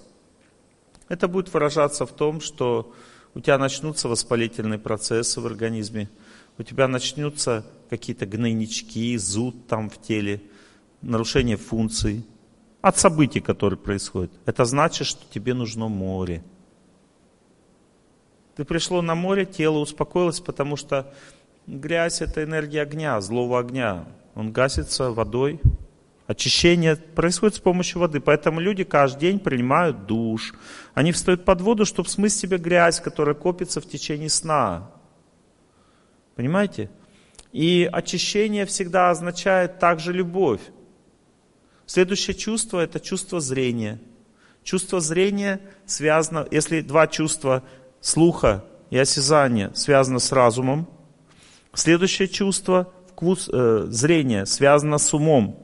Что это за чувство зрения? Чувство зрения показывает нам, что за судьба на нас действует. Через других людей мы можем увидеть свою судьбу. Как себя ведет близкий человек по отношению ко мне, означает, моя собственная судьба через него действует. Можно через глаза увидеть, как люди на тебя реагируют, как этот мир на тебя реагирует. Через глаза других людей можно почувствовать свою судьбу. Глаза — это зеркало судьбы. Глаза — это зеркало ума. Если вы хотите понять, что с человеком происходит, посмотрите ему в глаза, вы все увидите там. Постепенно вы научитесь разбираться в судьбе через взгляд человека, потому что глаза указывают на судьбу. Следующее чувство – вкуса. Чувство вкуса связано с психической энергией, с силой. Если человек вкусно кушает, у него будет много силы. Но какая будет сила, зависит от знания. Потому что бывает вкусная пища, которая приносит невежественную энергию. Это мясо, допустим. А бывает вкусная пища, которая приносит благостную энергию. Это растительная пища. Вкусная пища всегда дает силу человеку. Человек часто ориентируется на силу, он говорит, я как бы мясо ем, меня сильно, мне хорошо, значит, это здоровая пища. Но какую эту силу дает человеку, он не знает. Он не знает, что это агрессивная сила, что она деструктивно влияет на твой процесс взаимодействия с окружающими людьми. А вегетарианская пища без насилия дает чистое взаимодействие. Даже все отмечают вот по опросу, что вегетарианцы такие божьи одуванчики, такие люди, которых нет насилия внутри. Это правда. Это не значит, что они слабые какие-то люди, просто у них другая сила. Итак, чувство вкуса можно менять с помощью, допустим, если врач знает, как с помощью горечей, то есть горький неприятный вкус, перенаправляется энергия в сторону здоровья. Бывает, что горькая пища, то есть невкусная, меняет, трансформирует энергию и направляет ее в сторону здоровья. Ты энергию не получаешь от пищи, получаешь трансформацию. Поэтому горькие, горькое питье тоже нужно иногда. Но нужно знать, потому что если пища невкусная, она может не всегда трансформировать тебя в сторону здоровья, а может сделать наоборот только хуже. Такое тоже возможно. Поэтому невкусная пища опасная. Только с помощью врача можно такой пищей питаться. А сам человек не должен это делать. Невкусно не ешь. Теперь чувство запаха. Пятое чувство. Связано с грубым телом. Запомните. Хотите узнать, здоровый у вас ребенок или нет, нюхайте его. Если голова плохо пахнет, там болезнь. Тело плохо пахнет, там болезнь. Муж плохо пахнет, значит, надо к врачу. Мама, папа запахли сильно плохо, значит, тяжелое заболевание. Плохой запах от человека — признак, первый признак болезни, самый первый признак опасности. Если вы пришли в какую-то квартиру, вам там плохо пахнет, не кушайте там. Эта пища не принесет вам счастья. Энергетика этой квартиры вам не подходит. Если женщина пришла покупать какую-то квартиру, дом, начала там нюхать, чувствует, не нравится запах. Покупать квартиру не надо. Даже если дешево и в хорошем районе, прямо на первой линии возле моря, все равно покупать не надо, потому что вы там будете болеть. Это не ваше место. Запах определяет, ваше или не ваше. Если в квартире плохо пахнет, неприятный запах, значит, там есть духи. Духов тоже можно определить по запаху. Если вы нюхаете пищу, и она вам не нравится запах, значит, она вам не подходит. Не вкус важен. Вкус дает энергию. Вкусная, значит, энергия будет в организме. Но подходит вам пища или нет, только по запаху можно определить. Я изучал это. Если запах легкий, свежий, приятный, прохладный, значит, подходит человеку. Если теплый запах, неприятный, тухлый, несвежий, значит, не подходит. Если островатый, соленеватый запах, тоже не подходит. Вот если ты нюхаешь легкий запах, приятный, прохладный, легкий, значит, подходит. Понимаете, надо учиться. Только по запаху можно определить, что-то тебе подходит или нет. Таблетка. Возьмите порошок, таблетку раз, разломи, размельчите и понюхайте. Если пылью пахнет, значит, эта таблетка вам не подходит. А если вы нюхаете, пылью не пахнет, значит, подходит. Нейтральный запах, значит, подходит. Пыль, значит, не подходит. Перец черный, допустим, попробуйте. Перец нюхайте. Я вот нюхаю черный перец. У меня запах, знаете, какой от него идет? Свежий. А если вы понюхаете и острым в нос даст, значит, он вам не подходит. Вот мне острым в нос дает красный перец. Он мне не подходит. А черный мне подходит. Хоть он и острый. Острое может подходить. Запах свежий, легкий, значит, подходит. Понятно, да? Ну, то есть, каждое чувство важно, человеку нужно. Теперь возвращаемся назад. Итак, чувство собственного достоинства. Мы говорим сейчас о связи с телом. Тело привело к тому, что энергия воды нужна человеку стала, потому что ему жарко спать, он перегревается, потому что у него очень много эмоций, он на всех кричит, ругается со всеми. Некоторые люди думают, это, наверное, я злой. Нет, ты не злой. Просто тебе не хватает энергии воды. Если ты перегреваешься, если ты ругаешься со всеми, если ты обижаешься, если ты чувствуешь, что у тебя изжога, у тебя гастрит, у тебя воспалительные процессы в организме, если ты чувствуешь, что у тебя как бы... Ты не знаешь, что тебе делать, все плохо. Это значит, не хватает энергии воды. Что надо делать? Надо полюбить море. Через любовь и движение на море. Движение, любая аскеза. Можно поститься и ходить вдоль моря. Можно не двигаться, стоять. Чтобы получить энергию, нужно в аскезу войти. Или бежать. Не лежать кверху попой, как люди делают. Думают, море они получают. Китайскую одни избу получают. Фиг вам, а не море. Море в этом случае просто попу обжигает и все. Оно никакой пользы не приносит. Чтобы море пользу принесло, нужно в радостном состоянии двигаться, или неподвижно стоять, или поститься. Ты хочешь кушать, но не ешь. И смотришь на море. В это время входит его энергия, которая тебе поможет. Если ты его любишь. А что значит любить море? Надо слушать тех, кто его любит. Через звук любовь передается в разум.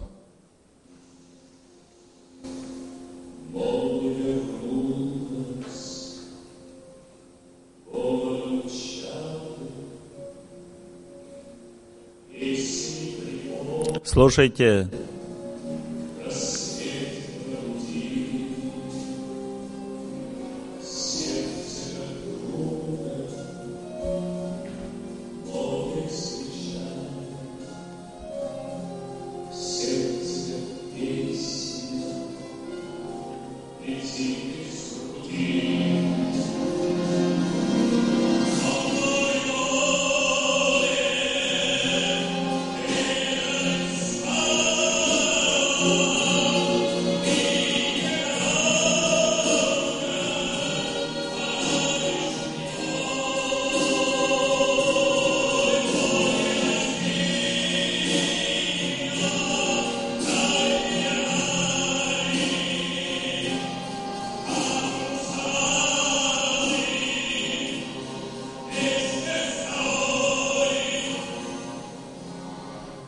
Вам спокойнее стало сейчас? Кто слушал, тому стало. Спокойствие такое разливается, чистота. Такое легко. Кому прохладнее стало, так легче. Жар прошел, эмоции лишние, поднимите руку. Эмоции прошли. Все, вы зарядились морем. Через звук. Вы почувствовали море, вы живете на море. связано с ним.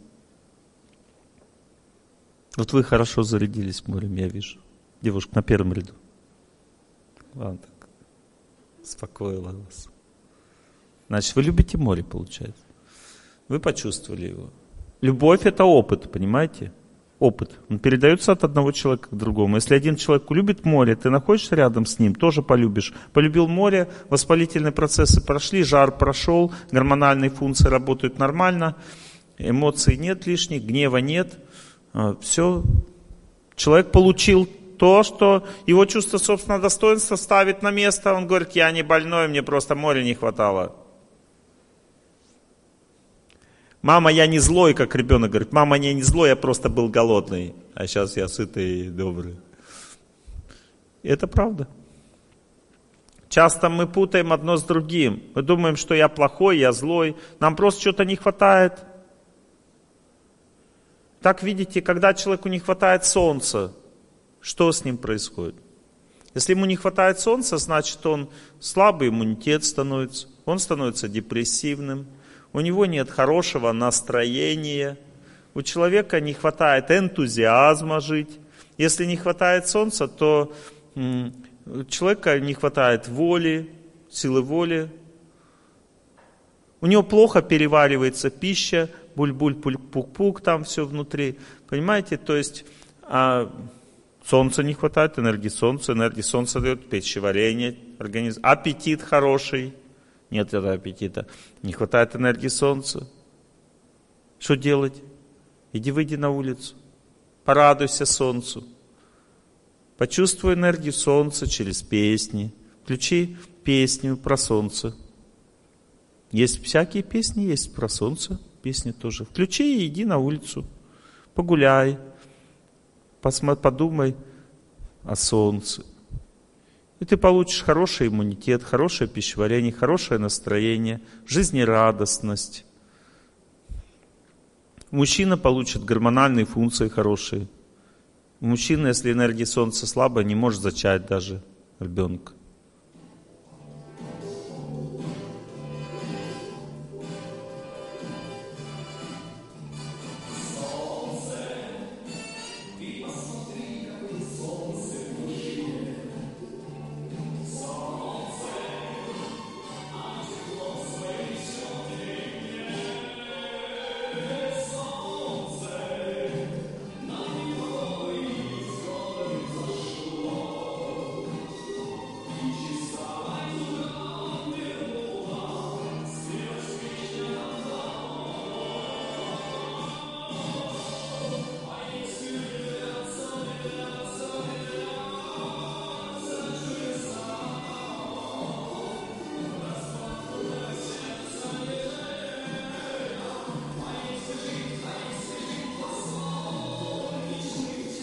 Режим дня.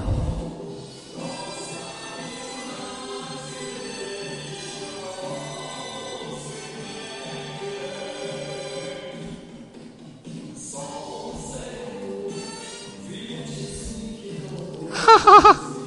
Солнце. Солнце.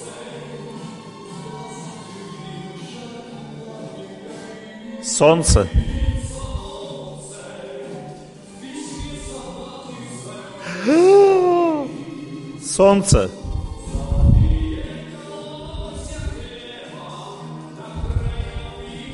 Это тоже солнце. Хлеб созревает на солнце, поэтому он полон солнца. Он дает человеку жизнерадостность, хлеб, дает силу мысли, работоспособность. Жизнерадостность — это энергия солнца. Удача, ощущение радости того, что победы, пришло письмо от солдата — это солнце. Смех — это энергия солнца. Я что-то смеяться не хочу. Иди на солнце. Я не верю, что у нас все будет хорошо. Иди на солнце.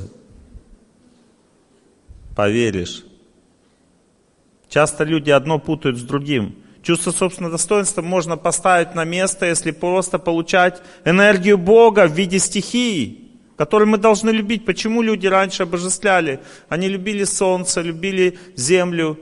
Мать-Земля, солнце улыбалось с глазками. Чтобы любить, понимаете, если мы не, не, как бы, не одушевляем что-то, мы не можем любить. Нельзя пустое что-то любить. Поэтому надо вот к солнышко мое ласково, ясно солнышко. Относиться так надо. К воде море, это любимое море мое. Надо так относиться. Земля, если человек не может заснуть, спать не может. Если человек не может вылечить воспалительные процессы, ничего не успокаивается в организме. Если человек не может быть спокойным, умиротворенным. Если он не может отдыхать, напряжен. Это значит, что ему не хватает энергии земли. А я лягу, прилягу, край гостинца старого, на белорусском, ногами в долину, ай накроет туман. Лег и все, любит землю, на крыльце лег, шумят березы над ним, ногами в долину, пускай накрывает туман, я ничего не боюсь. Люблю землю, это значит, что он отдохнет, этот человек. Но если вы боитесь земли, по земле нельзя, простудишь, простынешь, значит, тогда будешь плохо спать. ДЦП, аутизм, это что такое, что за болезни? У детей не хватает энергии воды и энергии земли, запомните. Напряжены дети. Напряжение означает, не хватает воды, земли. Вот и все. Почему они напряжены? Потому что живем на высоком этаже, на улицу не любим ходить, гулять не любим. Природу ребенку не привили, любовь к природе. Любовь к телевизору привили, к четырем стенам привили, к высокому этажу. Вот. И т.д. Все это приводит к чему ребенок... Напряжен, напряженный, не может соображать, не может концентрироваться. Все, деформации пошли от напряжения по телу. Это означает ДЦП. Аутизм означает напряжение психики. Человек не может учить, не может памяти, у него нет. Чего не хватает ему? Движения ему не хватает, он гиподинамичен. Ему нужен бег где? На свежем воздухе. Понимаете, две категории людей выходят на улицу. Одна категория, которых вытаскивают на улицу собаки, потому что собаки, они хотят на улицу, они, их сверхдуша толкает, он говорит, иди на улицу, кричи, плачь, гавкай, иначе здоровья не будет. Все, пошел с собакой на улицу. Молодец. Собака тебе помогла. Вторая категория. Дети маленькие. Когда растут, им нужно много свежего воздуха, нужно много природы. И он орет дома, и мать не знает, что делать. На улицу вывела, он такой. Все, пошла энергия. Мама с ребенком ходит, и люди с собачками.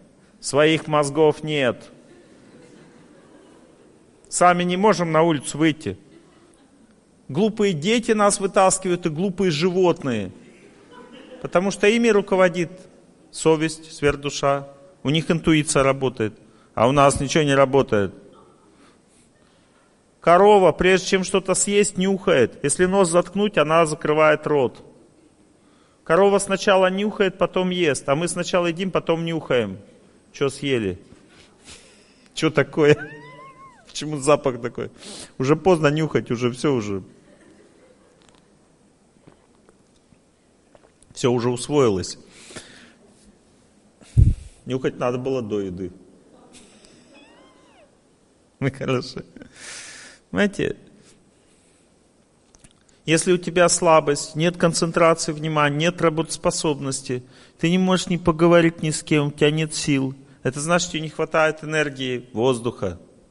Воздух дает бодрость, дает силу. Мышечная сила даже, если на воздухе человек не бывает, он мышцы даже у него сильные не будут, потому что нет, энергии воздуха не хватает. Концентрация внимания, что-то я на работе не могу сосредоточиться, иди прогуляйся, и не хватает энергии воздуха, проветривай помещение. Я ничего не, не могу запомнить, не хватает энергии воздуха, запоминай на улицу иди, почитай на улице, запомнишь лучше. Итак, видите... Оказывается, многие вещи, которые с нами происходят, мы теряемся от них, этих вещей. Мы становимся больными, слабыми, несчастными.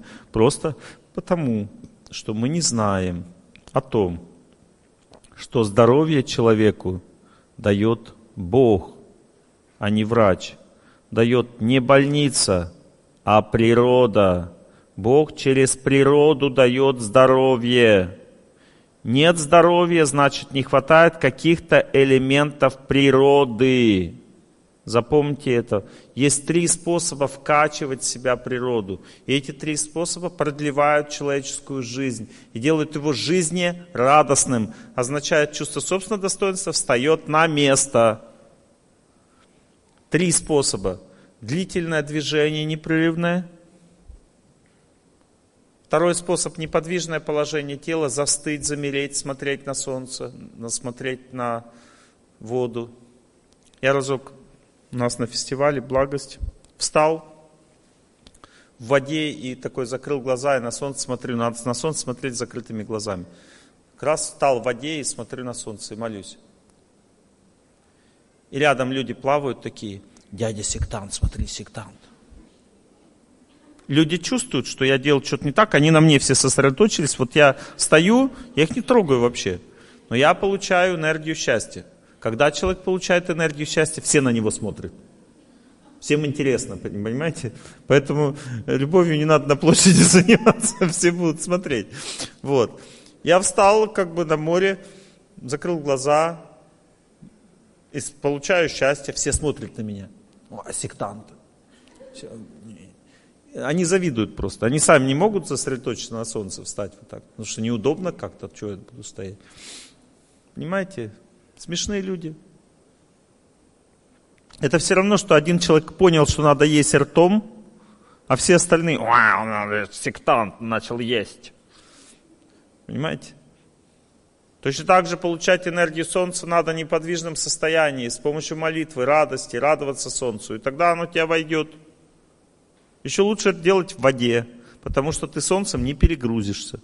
Все лишнее солнце в воду уходит. Так люди с древних времен делали. А вы об этом не знаете. Энергия любви сильно зависит от Луны. Допустим, я не могу, что-то у нас с мужем отношения не клеятся. Общаться с мужем надо вечером. Вечером энергия Луны увеличивается. Что такое энергия Луны? Это отраженное Солнце. Это мягкая энергия Солнца, но это энергия гармонии, энергия любви. Это другой вид энергии, он охлаждает. Луна дает человеку сон, спокойствие, любовь, чистоту. Солнце дает радость, активность, преодоление трудностей. Если вы по вечерам футбол смотрите, значит вы любить будете Фетисова, а не жену. Смотреть надо по вечерам на жену, на своих детей, с ними что-то обсуждать, что-то делать. Если люди не хотят по вечерам отдавать время своей семье, счастья в семье не будет. Нужно отдавать близким время, надо как бы не телевизору отдавать, там «Мертвые не потеют» смотреть, очередной телесериал. Вот. А близким надо отдавать людям. Можно сесть на нравственный фильм вместе посмотреть, потом обязательно обсудить, как, какие впечатления. Так люди любят друг друга. Можно почитать Священное Писание, обсудить, жизнь святых людей обсудить. Дети будут так развиваться. Это все происходит под светом Луны. Только Луна дает возможность друг друга любить. Для того, чтобы что-то делать, нужна энергия, понимаете? Нет энергии, нет любви. Вот утром, допустим, нет любви. Утром надо молиться. Потому что энергия к этому предрасполагает. А вечером надо любить друг друга. Запомните это. Поймите эти вещи. У нас что-то нет любви, а вы ведь по вечерам чем занимаетесь? Разберитесь.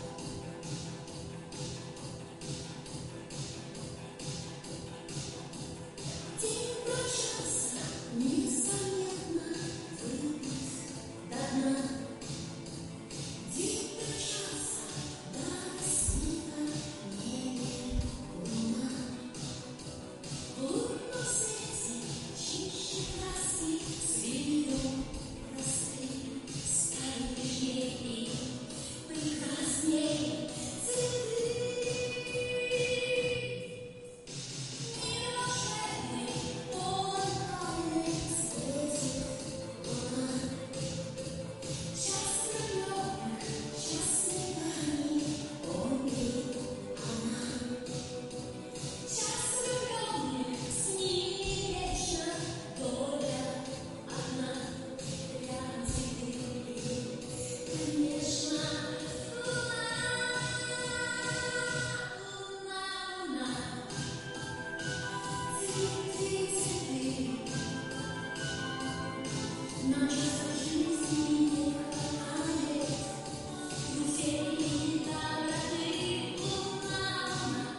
Запомните, это все по вечерам.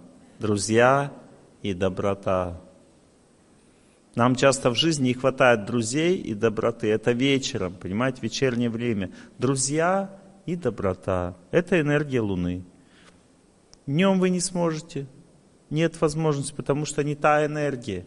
Краски нежнее не становятся днем.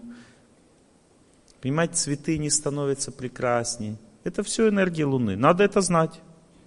Говорит, мы не любим друг друга. У вас не хватает энергии.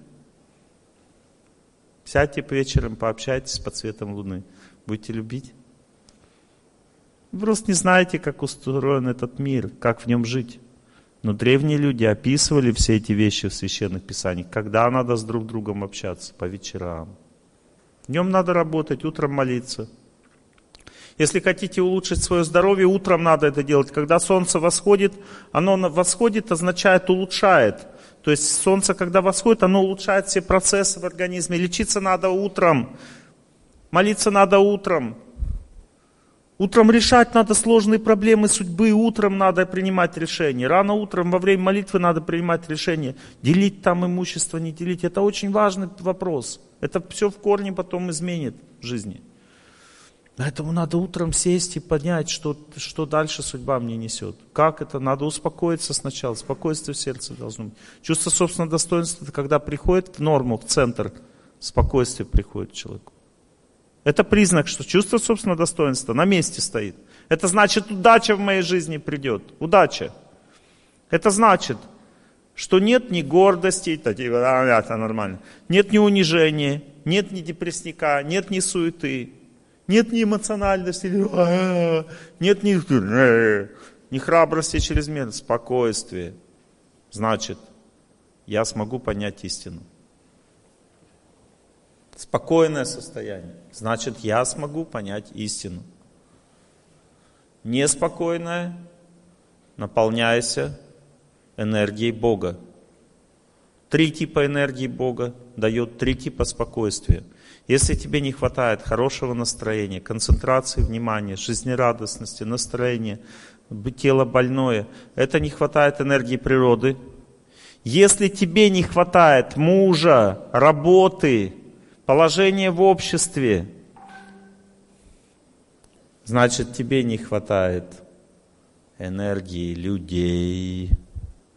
Потому что энергия людей, добрых людей, это тоже энергия Бога. И эта энергия добрых людей ставит чувство собственного достоинства на место, если судьба давит человеку на его социальные отношения. Разрушается семья. Больше уделяй время друзьям. Больше люби людей, потому что тебе не хватает энергии, которая может удержать жену. Это энергия Бога. Она идет от добрых людей, от старших идет, от младших, от равных. То есть она идет от людей, через людей. Если ты чувствуешь, что ты теряешь близкого человека, в дом приглашай больше друзей. Потому что друзья в доме побывали, отношения стали лучше. Ты наполнился благодатью человеческой, своих друзей. Они смотрели тебе в глаза, они тебя любили, они с тобой по-доброму разговаривали. Ты их накормил, ты их напоил, они тебя благословили, сказали, да вы наши любимые, всегда оставайтесь вместе. Они ушли, вы начали улыбаться друг другу. Хотя вы м- решили расставаться. Вам не хватало энергии друзей, люди часто неправильно живут. Если люди замыкаются друг на друге, нет друзей, с мамой, с папой не общаемся, с друзьями не общаемся, только друг с другом. Семья, дети, работа, семья, дети, работа. Все, это замкнутое пространство. Придет время, время чуть-чуть надавило, плохой период личной жизни, энергии стало меньше, до свидания. Почему? Раздоры начинаются. Раздоры — это что такое? Это значит, между мужем и женой не хватает энергии счастья. Где ее взять? Ее можно взять только, если ты приглашаешь друзей. Если ты кормишь нищих, кормишь птиц. Если ты отдаешь свою энергию любви другим людям, не только своей жене, не только своей семье, Тогда эта энергия любви через других людей сохранит твою семью. Если у тебя нет работы, с любовью делай что-то для людей. Что-то мастери, дари там. Ну, постоянно будь занят действием, направленным. Иди подметай э, улицу для людей, посади деревья у себя в саду. Приди в городскую администрацию, скажи, что я могу хорошего сделать для города. Может быть, я могу поучаствовать в каком-то субботнике. Ну, займите меня каким-то полезным делом. У тебя нет работы, допустим. Вот, понимаете, это самый лучший способ вообще найти работу. Вы придете просто пару раз доброе дело сделаете, потом этот человек, начальник скажет, а вообще чем ты занимаешься? Он скажет, да я пока ничем не занимаюсь. Ну давай займись вот этим, нам нужен такой человек у нас здесь. Все, ты уже при администрации города работаешь. Почему? Потому что ты нужный человек, ты бескорыстный, бескорыстие очень ценится. Понимаете, если ты как бы пришел, дайте мне работу, у нас у самих нет.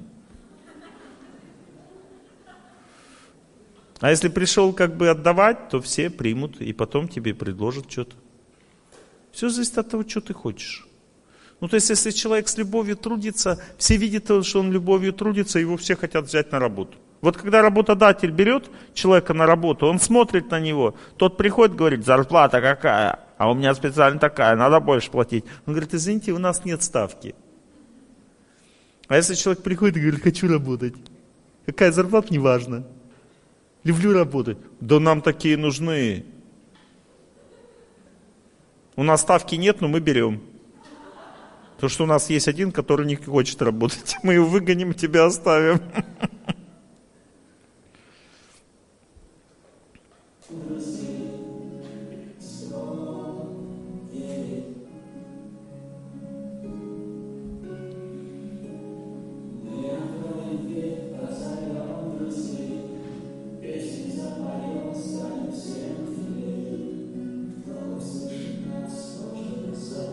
Наполняемся.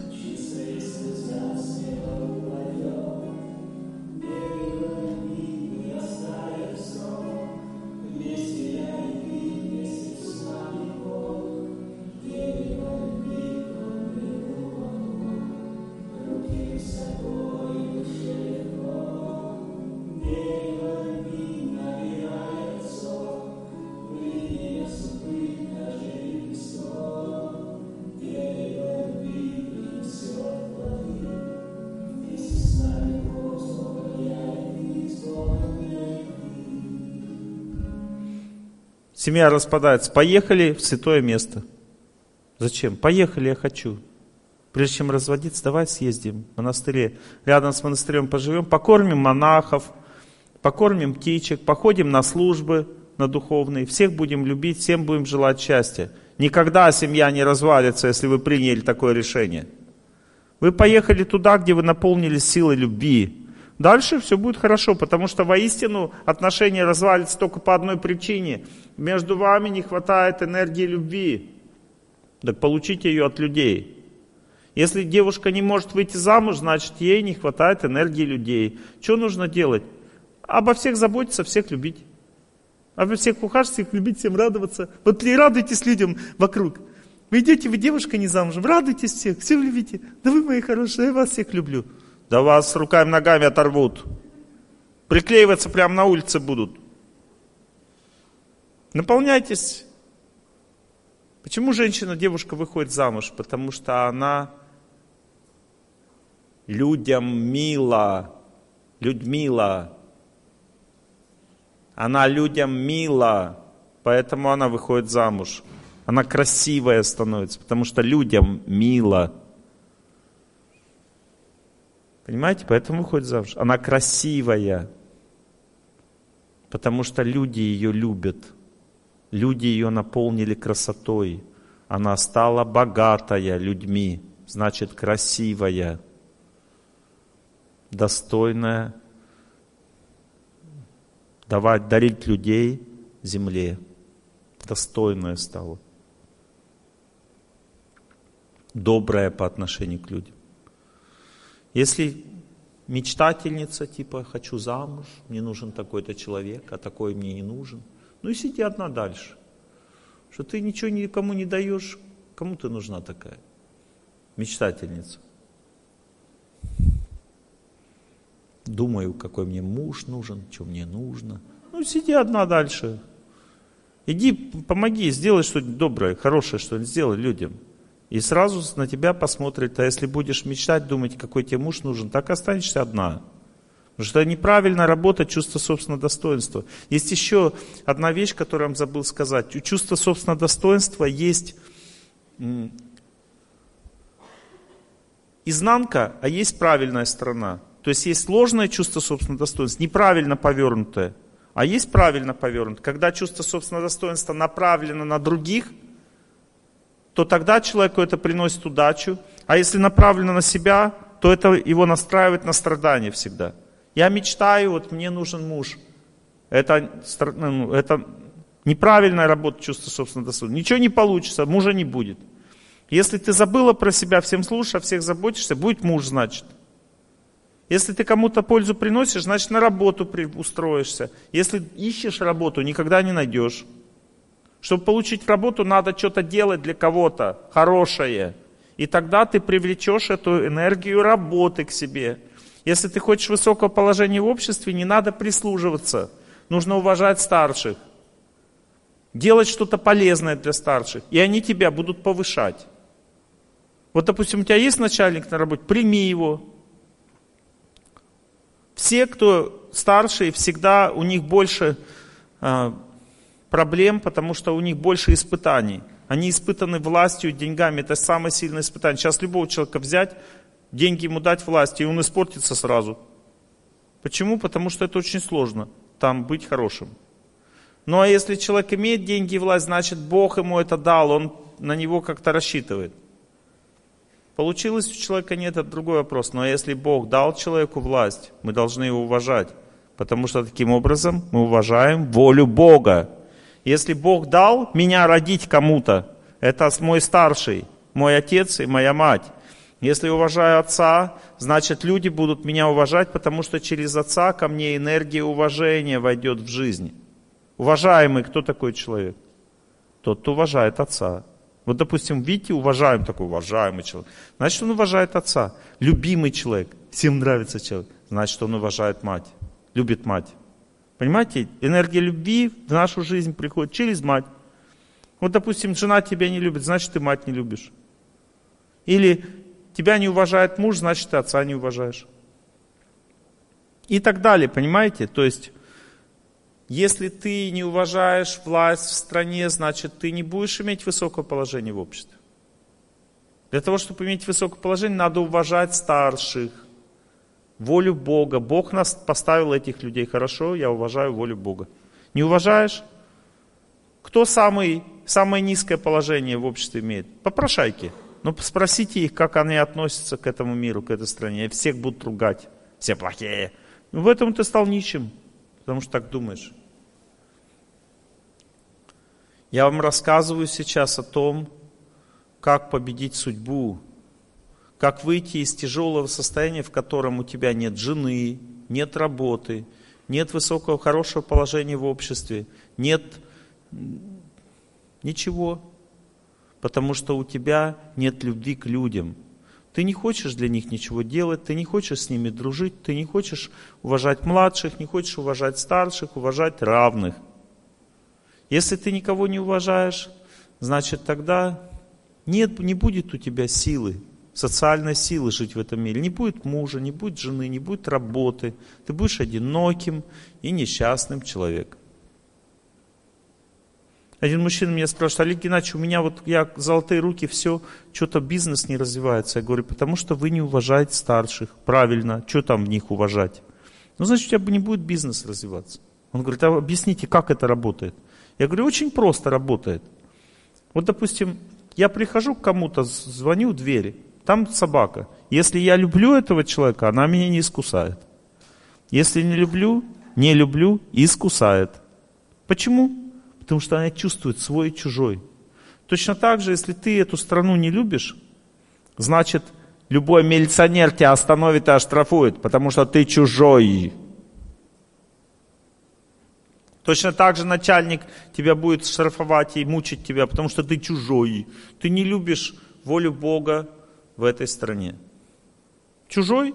Учись. Один человек ко мне подходит, говорит, я что-то в Казахстане. Говорит, я что-то здесь не могу себя найти. Я говорю, вы мусульманскую культуру любите? Он говорит, нет, не люблю. Ну и все, езжайте отсюда, значит. Или полюбите. Одно из двух. Почему? Потому что не любишь — чужой. Мы говорим об уважении сейчас. Как это работает? Не любишь, не уважаешь все, что здесь происходит. Чужой. Уважаешь — свой. Это на тонком плане, на невидимом плане происходит. Прокурор, допустим, там проверка начинается, ты уважаешь — свой. Тебя никто не будет мучить. Если не уважаешь, тебя замучают. Потому что если ты свой, опасно мучить. Тебя же тоже могут потом за это замучить. Чувство есть вот это у людей. Итак, мы говорим с вами о стрессе, о неудаче, о тяжелой судьбе. Я вам, вас призываю к тому сейчас, что девяносто процентов проблем у людей в жизни возникает из-за отсутствия наполненности энергии Бога. Нам не хватает энергии Бога. Допустим, здоровье означает, не хватает энергии природы. Это энергия Бога. Никогда не бывает мало. Это энергия Бога. Чем больше, тем лучше. Вот чем больше у тебя энергии Бога, тем лучше здоровье. Допустим, Порфирий Иванов, он так сильно любил природу, что он мог спать на снегу. Он не болел, спал на снегу. Это прямо это свидетели есть. Он спал на снегу, ничего с ним не было. Потому что он любил природу, называл ее мать. Целовал землю. Говорю, нельзя плевать на землю, это наша мать. Порфирий Иванов. Вообще не болел. Ему не надо даже было одежду носить. Понимаете? Он носил ради приличия. Никогда не мерз. Никогда не перегревался. Всегда был наполнен природой. Природа дает здоровье человеку. И это дает достоинство. Когда человек здоровый, значит достойный. Больной, значит унижен. Дальше энергия людей. Допустим, слава, когда человек обретает славу, это значит, он любит людей. Допустим, вот этот голос вам о чем-то говорит. Вот почему этот человек стал...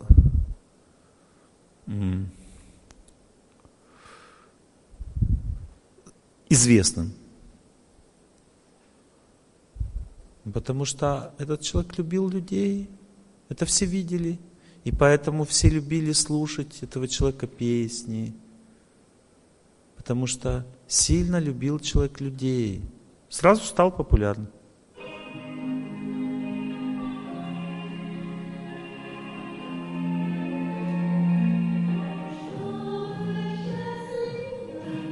Голос, слышите? Голос.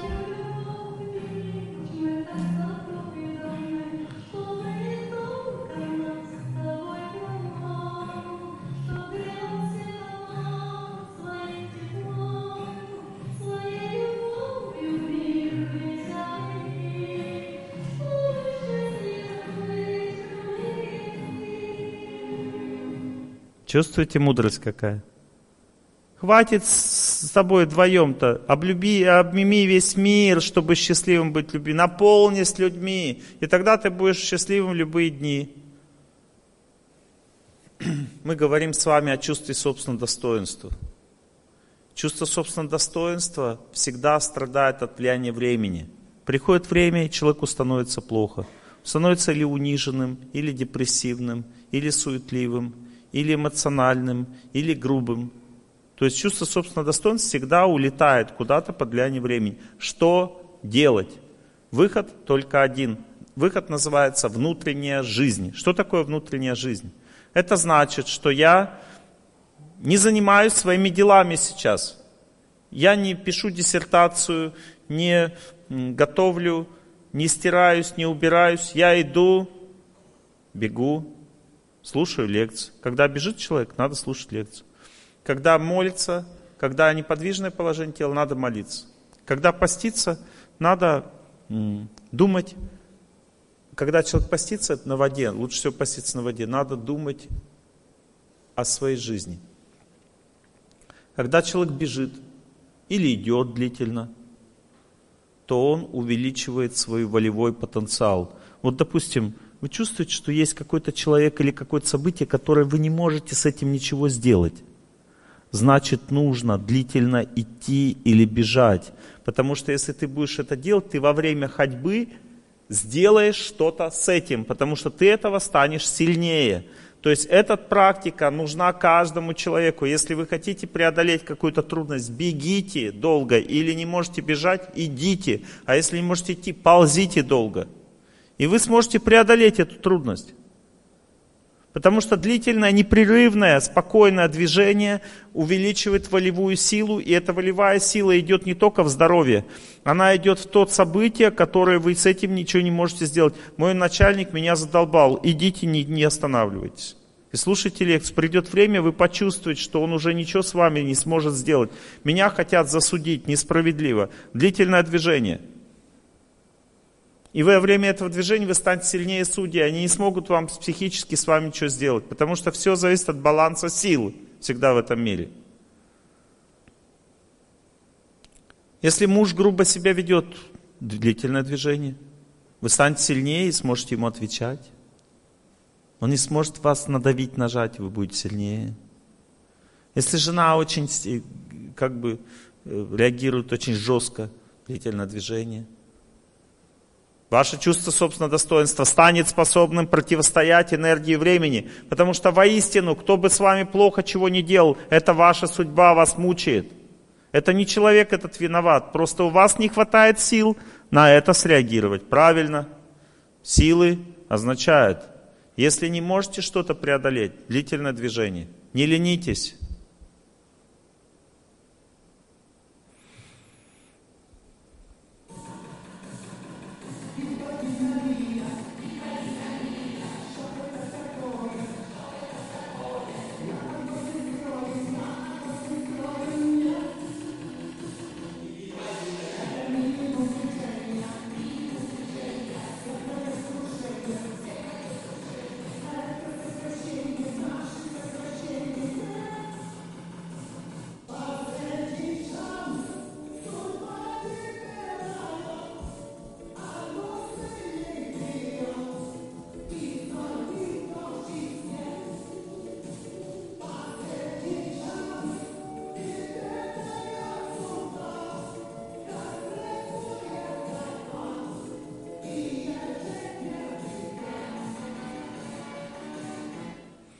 Понятно, да, система?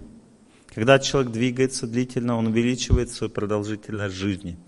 Я могу чувствовать, как работают мои психические каналы. Я исследовал на себе это все. Для моего организма час пятьдесят бега является очищением полностью всего психического тела. И это продлевает мое активное долголетие на двадцать два, на двадцать один год. То есть у меня шестьдесят четыре года активное долголетие, я пробегаю семнадцать километров за час пятьдесят, и активное долголетие у меня увеличивается до восьмидесяти шести лет. Я это чувствую, я могу это чувствовать на себе. У вас будет примерно то же самое. Бежать нужно очень спокойно, без напряжения, без волевого усилия, спокойно, радостно. Допустим, если вы бежите радостно, спокойно, медленнее, чем идете, нормально. Если быстрее, пожалуйста. Главное, спокойно. Дыхание может быть неспокойным сначала, но постепенно оно выравнивается, успокаивается, и человек как будто бы в такой, находится в таком состоянии спокойствия, глубины. И он бежит, бежит, бежит, бежит. Если чувствуете, что вы не можете дальше бежать, потихоньку остановитесь. Если вам больно стало во время бега, бегите медленнее. Если вам больно стало, остановились, значит вы пришли к хроническому заболеванию. Вы бежите, допустим, где-то закололо, бежите медленнее, но не останавливайтесь, потому что закололо означает не хватает энергии. Остановились, еще больше не хватает. Если вы бежите, все пройдет, дальше бежите. Вы пролечили какую-то болезнь. Если вы перестали бежать, что-то заныло, началось лечение. Значит, надо бежать в следующий раз опять. Если вы что-то заныло в организме, перестали бежать, это превратилось в хроническое заболевание. Мне говорят, я, говорит, начал бегать, у меня колено заболело, испугался, перестал. Значит, тогда будет болеть всю жизнь. Потому что у тебя колено начало лечиться, ты энергию поступления перестал. Когда человек бежит, поступает энергия в организм. Поэтому организм начинает восстанавливаться, омолаживаться, означает ноет все. Не боль, а нытье такое, ноет колено, ноет еще что-нибудь, кишечник, там, сердце. Я начал бегать. Больше восьми километров, когда, а я увеличивал постепенно дистанцию в течение двух с половиной лет. То есть в пятьдесят лет я начал бегать пятьсот метров. Сначала задыхался, потом шестьсот, семьсот. Так постепенно.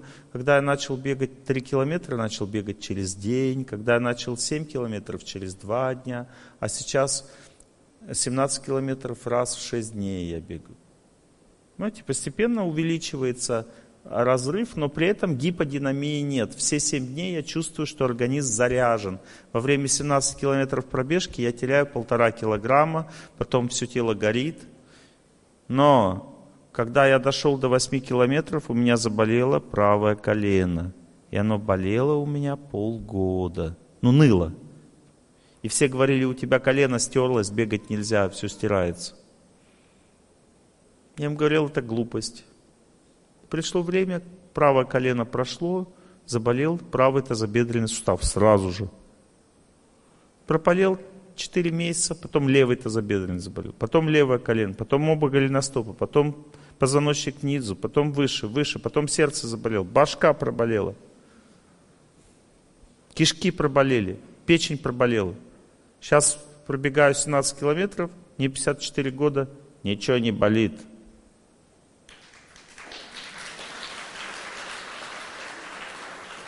Через четыре года ничего не болит. Все, проболело, все нормально. Стал моложе.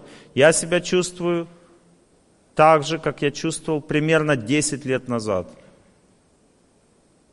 Чувствую, я помолодел за два года, да? А? Ну, чувствую, я по-другому выгляжу, да? Или я постарел такое? Или помолодел? Нормально? Я в год пролетаю два раза вокруг Земли. Попробуйте так пожить.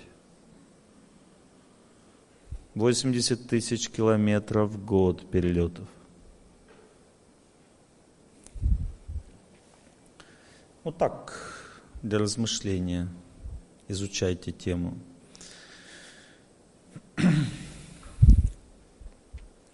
Когда человек чувствует, что он не может вытерпеть свою жену, не может вытерпеть своего мужа, свою жизнь, хочу умотать в другую страну, не терплю на эту страну, фу, Сочи не люблю.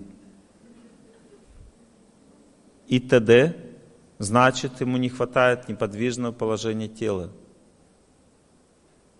Терпение дает неподвижное положение тела, а также, когда человек стоит возле дерева. Есть пассивная нагрузка, допустим, силу воли увеличивает, пассивное, допустим, длительное движение увеличивает волевую силу, да? А пассивно, если человек находится на солнце, увеличивается его сила воли. Пассивно.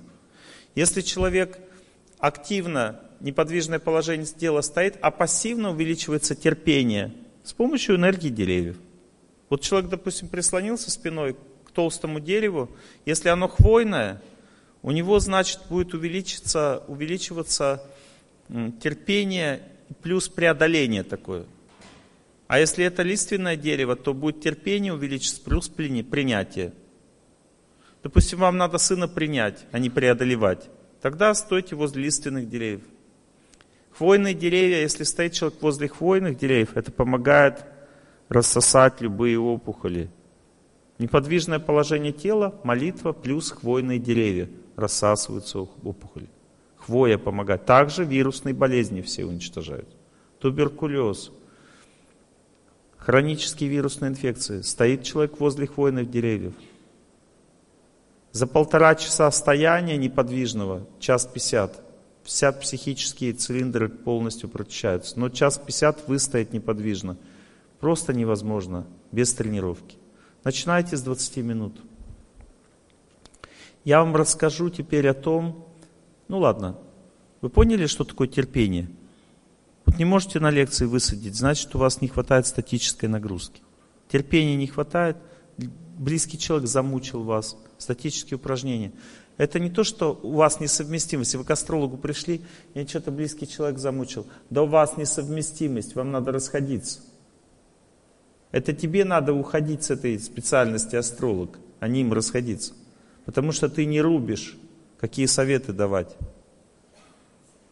Люди не могут терпеть друг друга, значит, у них не хватает статической нагрузки.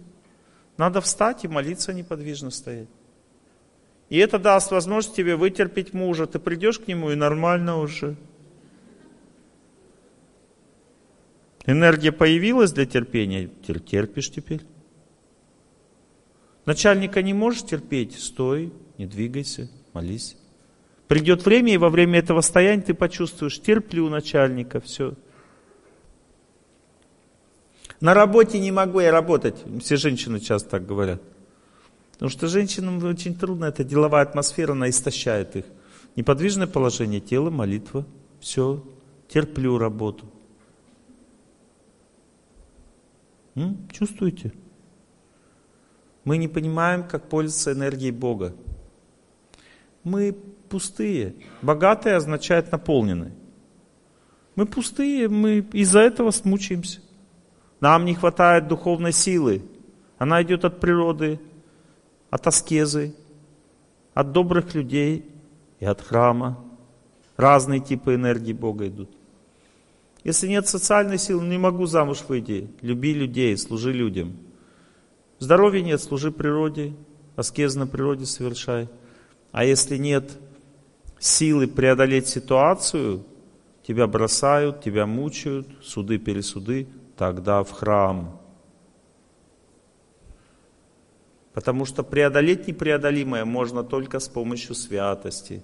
Это еще одна энергия Бога. Вам надо в храм.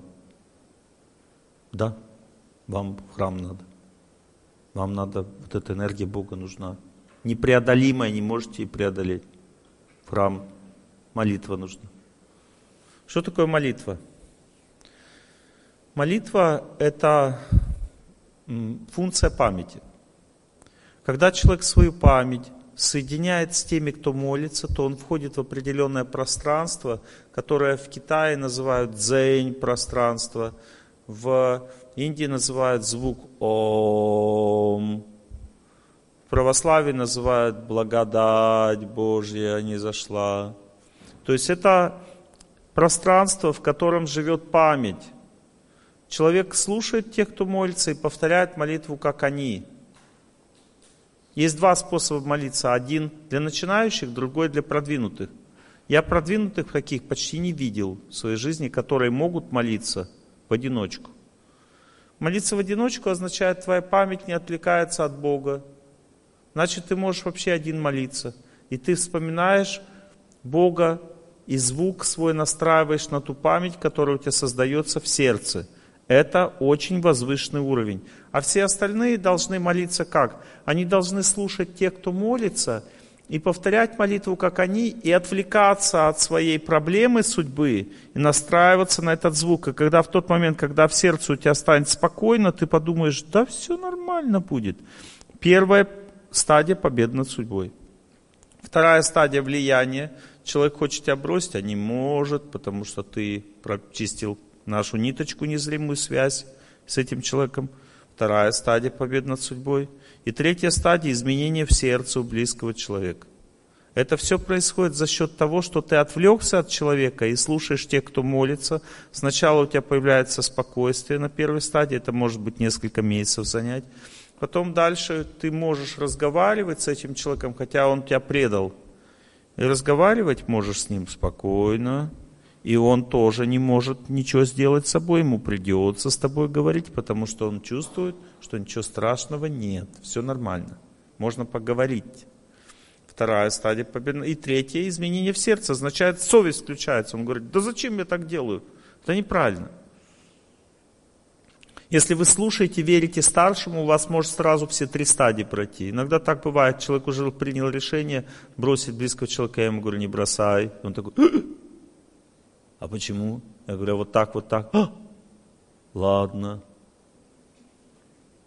То есть энергия старших может пробивать судьбу, преодолевать трудности. Если старший это преодолел, человек тоже потом преодолевает. Если он верит. Вера означает связь. Память так действует. Человек вспоминает старшего или вспоминает тех, кто молится, и через память побеждает судьбу. Допустим, я повторяю, я желаю всем счастья, слушаю тех, кто молится. Я желаю всем счастья. Я желаю всем счастья. Видите, мой звук – это звук памяти. Я не просто повторяю, э, я желаю всем счастья, это звук эмоций.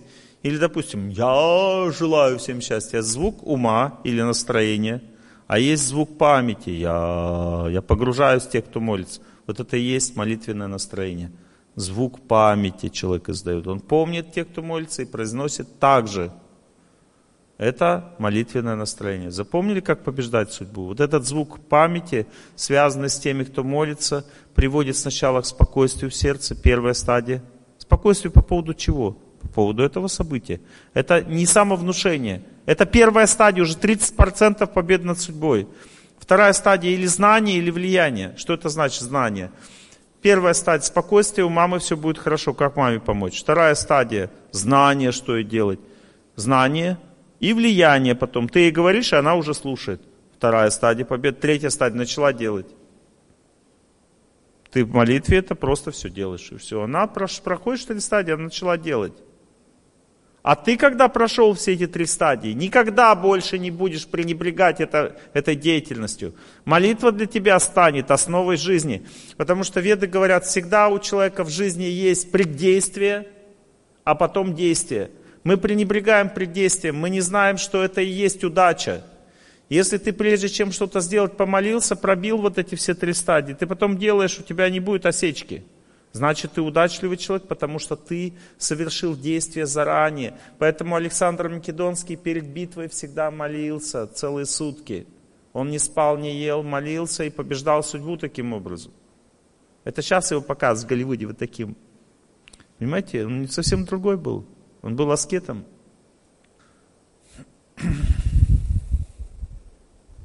Так в летописи говорится, по крайней мере.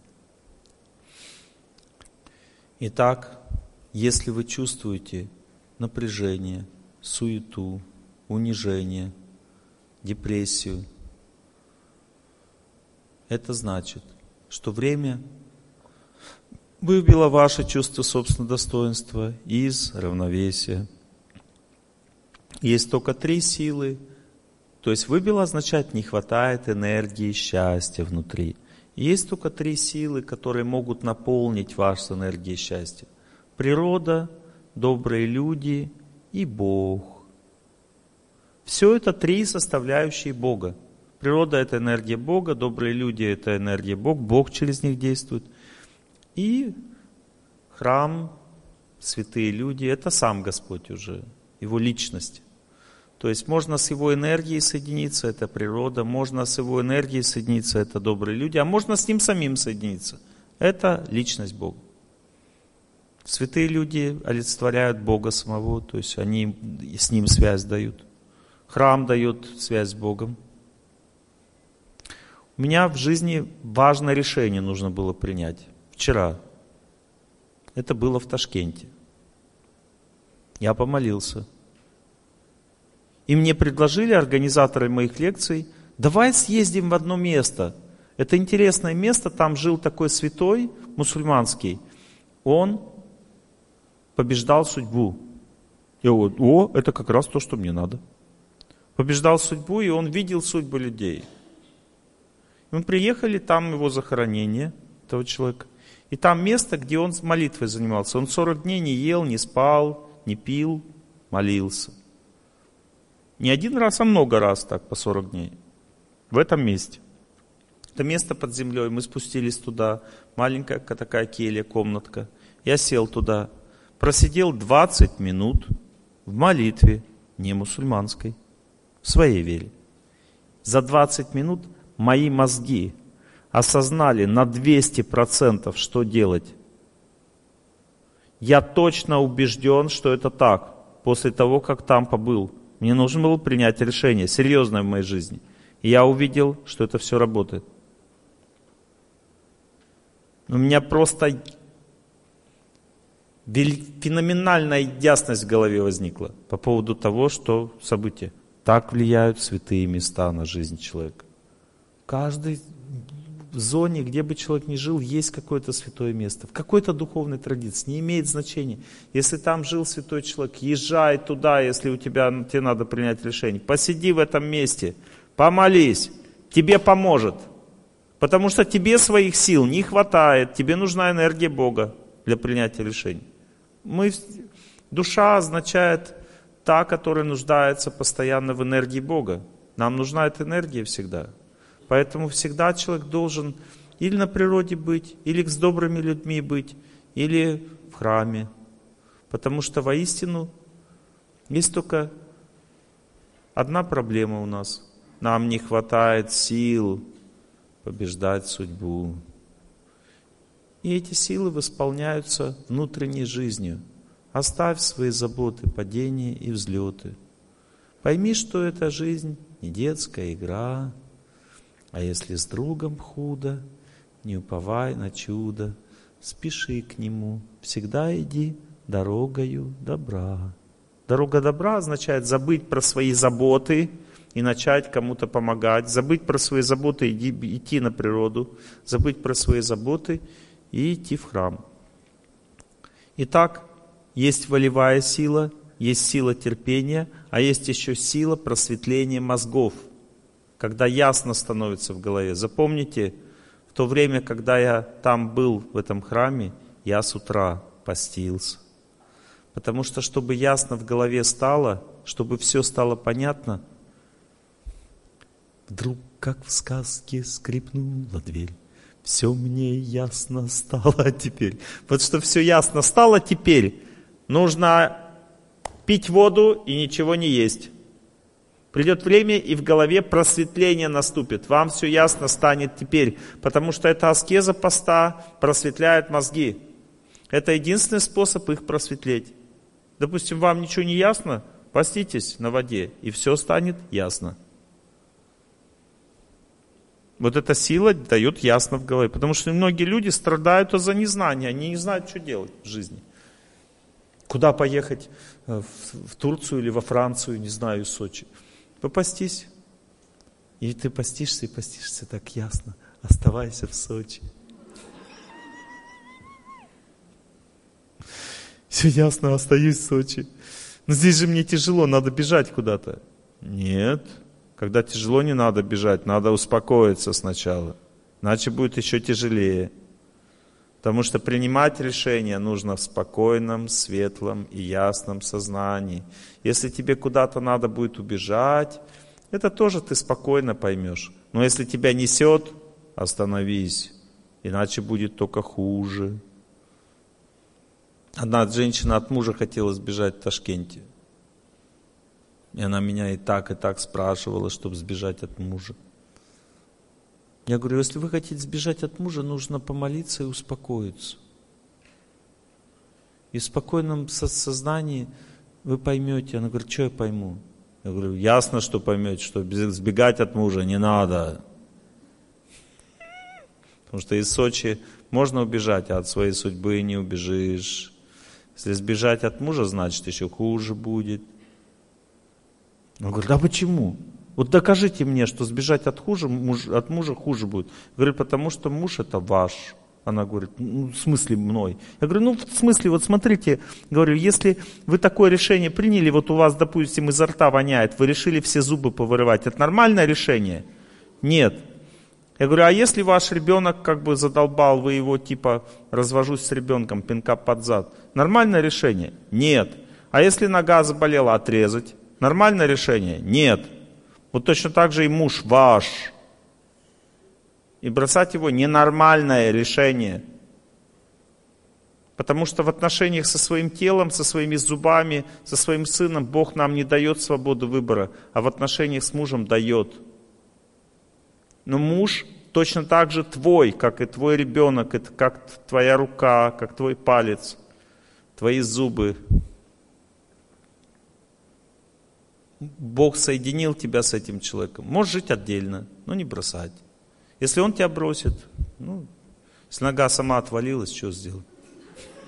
Что не сделаешь? Значит, такая судьба. Говорит, у меня к вам есть две новости. Одна хорошая, другая плохая. Какую сначала сказать? Скажи сначала хорошую. Хорошая новость, что м- больная нога зажила. А плохая? А мы случайно отрезали здоровых. Это анекдот.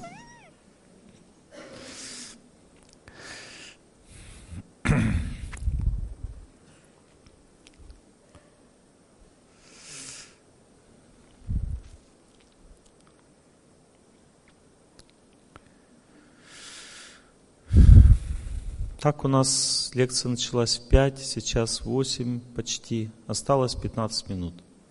Мы начали с вами беседу о том, как обрести спокойствие, что такое чувство собственного достоинства, как победить судьбу. Завтра мы продолжим эту тему. Я буду вам рассказывать завтра о, о, о трех слоях жизни, о том, что есть проклятая жизнь или невежественная, есть жизнь в суете или страстная жизнь, есть жизнь благостная или дающая счастье. Как правильно жить, как настроить себя на правильный лад, как не скатиться вниз, как не убежать в суету, как, не, как найти себя в правильном пространстве. Об этом мы будем вчера, завтра говорить.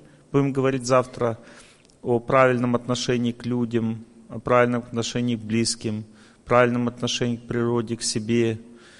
Будем продолжать эту беседу. Будем говорить о стрессе также. Что такое стресс? Почему человек не спать, не есть не может? Почему все стало мрачным вокруг? И так далее. Вот по сегодняшней лекции, после лекции я вам раздам цветы. Может, мужчины, женщины, подходить все, без исключения. Все любимые, дорогие. Сверху тоже спускать сюда.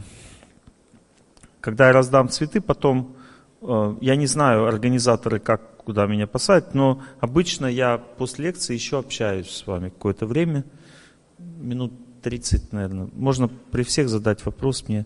Перед лекцией за полчаса также спрашивайте, если у вас есть ко мне вопросы. И при всех надо спрашивать, потому что это исповедь. Если вы хотите тайно со мной спросить, значит, вы хотите меня поюзать. Не хотите получить наставление, а хотите воспользоваться моим знанием. Вы меня воспринимаете не как наставника, а как советчика. А я не хочу быть советчиком, зря тратить время просто. Хотите измениться, спрашивайте при всех. Это называется исповедь. Не готовы, не спрашивайте. Значит, вы не готовы измениться. А сейчас по теме лекции вопрос. Ваш вопрос? У нас есть микрофон?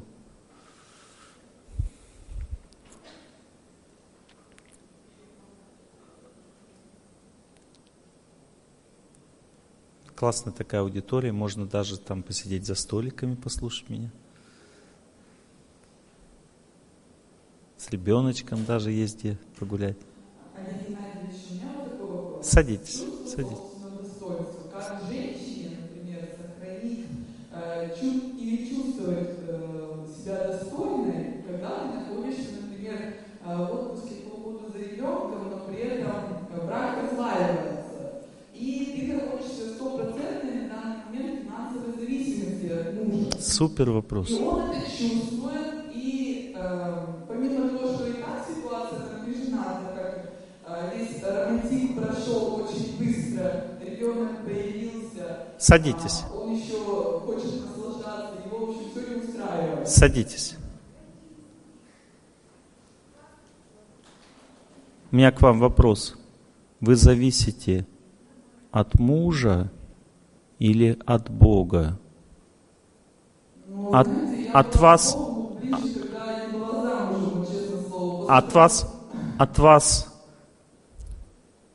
То есть ответьте себе на следующий вопрос. Смотрите, от вас зависит, включится у мужа совесть или нет.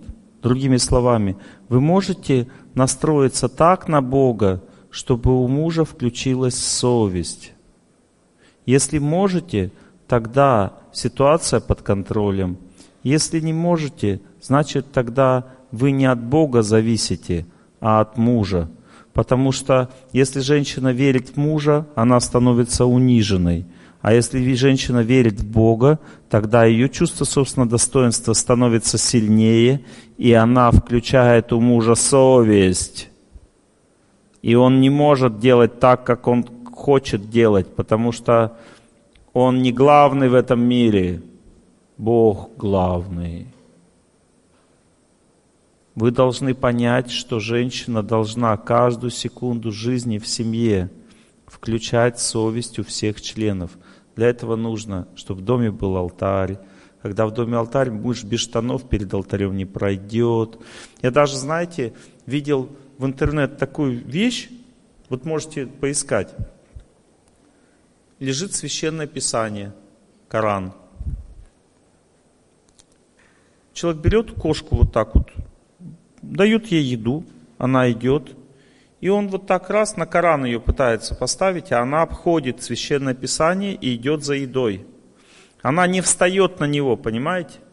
То есть он ее пытается поставить на него, она все обходит и вот так кругами ходит, но не встает на священное писание. Он кладет другую книгу, она сразу же по ней пошла.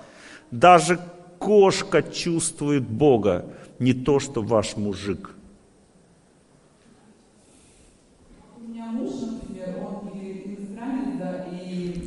А, иностранцы, иностранцы не чувствуют Бога. Нет. Он когда приехал в Россию, он перестал ходить в мечеть, например. У него приезжала тетя, она ему принесла на все ковры, ну, традиционно. Он в мечеть не начал ходить не потому, что он в Россию приехал, а потому, что он приехал к вам. Когда мужчина начинает жить с женщиной, его это так сильно расслабляет, что не мечеть, ничего ему больше не надо. Это самый сильный наркотик. Поэтому женщина должна в доме поставить алтарь. Она должна освящать пищу, кормить освященной пищей мужа. И должна постоянно поддерживать чистоту в доме, духовную чистоту, чтобы звучала религиозная музыка. Надо пробуждать в мужике совесть самой. Твое тело, твоя психика расслабляет мужика и делает его бессовестным. А ты должна с помощью своих усилий внутренних включать в нем совесть. И тогда наступит баланс, понимаете? Но у вас баланса в семье не наступило, и в этом вся проблема, потому что вы неправильно живете. Вам не хватает жизни Бога, вы зависите от мужа, и поэтому стал бессовестным. Да, ну что делать? Он ушел, например. Что сейчас? То есть мне надо... Вот если, если геморрой уже вывалился, как его затянуть назад? Там же вот так не делает, да? Мои хорошие, поймите, мышление должно быть таким. Нужно, чтобы не вываливался геморрой, знать заранее, что делать. Если он ушел, хорошо, я вам могу сказать. Если он ушел, знайте, что он ушел не навсегда. Вы не находитесь в таком влиянии времени и судьбы, чтобы вы потеряли совсем этого человека. Этот человек заблудился из-за того, что вы неправильно себя ведете. Вы расслабились рядом с ним, стали зависеть от него. Надо зависеть всегда только от Бога. Начните зависеть от Бога прямо сейчас. У него прямо сейчас включится совесть. Он начнет... Сначала с вами контактировать, узнавать, как у вас дела, а потом опять вернется. У вас есть еще время. Три с половиной месяца. Если вы за это время молитву не включите настолько, чтобы у него совесть проснулась, вы потеряете. Человек уйдет от вас. И никогда не зависите от мужика больше в своей жизни. Никогда в него не верьте. Верьте только в Бога. Бога дал мужа. Заботьтесь о нем двумя способами. приносите ему счастье и воспитывайте его. Вот этого второго способа у вас не было. Потому что вы из-за того, что он работал и приносил вам деньги, унизились и стали, и стали некрасивой. Понимаете, когда женщина зависит от мужа, она становится некрасивой. Я вам об этом говорил. В результате он уходит. Зависеть можно только от Бога. Когда женщина зависит от Бога, совесть не позволяет мужику уйти. Она самодостаточная, сильная. Он смотрит на нее и видит, что она от него не зависит. Хотя и живет с ним, и не работает. Вот это круто! У вас все получится, слышите меня? Сделайте то, что я сказал. Я точно вижу эту ситуацию. Он еще не ушел от вас. У него еще нет такой силы. Вам надо просто сейчас опомниться и сделать все, что я вам сказал. Вам в жизни не хватает только Бога. Сейчас. Только Бога. Вот такой диагноз. Ваше чувство собственного достоинства ушло в сторону, унизилось из-за того, что вам не хватает Бога. Наполните себя им, и вы увидите, как он вернется назад. Это произойдет, скорее всего, в течение трех-четырех недель. Я даже знаю, вижу, когда это примерно произойдет. Пожалуйста, не теряйте время. А мой когда придет, мои хорошие? Ну, ваш вопрос. И мы же с вами, все, я уже вам все сказал. Вы же, мы же, вы поймите такую вещь, что есть объем работы, надо его делать. Но если вы не делаете объем работы, вы приходите ко мне, говорите: Олег Геннадьевич, когда в мою жизнь придут деньги? Я говорю, для этого надо работать. А-а-а.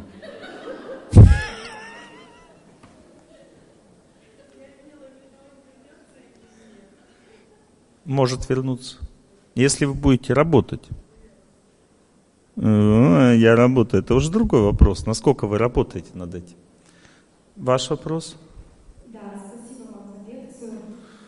А, давно мечтала это сделать. Скажите, пожалуйста, вот у меня у свекрови, я вот хочу задать такой вопрос. Как мне с ней наладить так отношения, чтобы, когда я отдаю ей ребенка, своего дочку, я была спокойна, что... Вы не будете спокойны, когда вы свекрови отдаете ребенка, потому что свекровь сильно привязана к этому ребенку.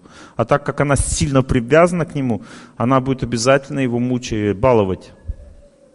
Почему? Потому что всегда внуки больше похожи на бабушек и дедушек, чем даже на своих родителей.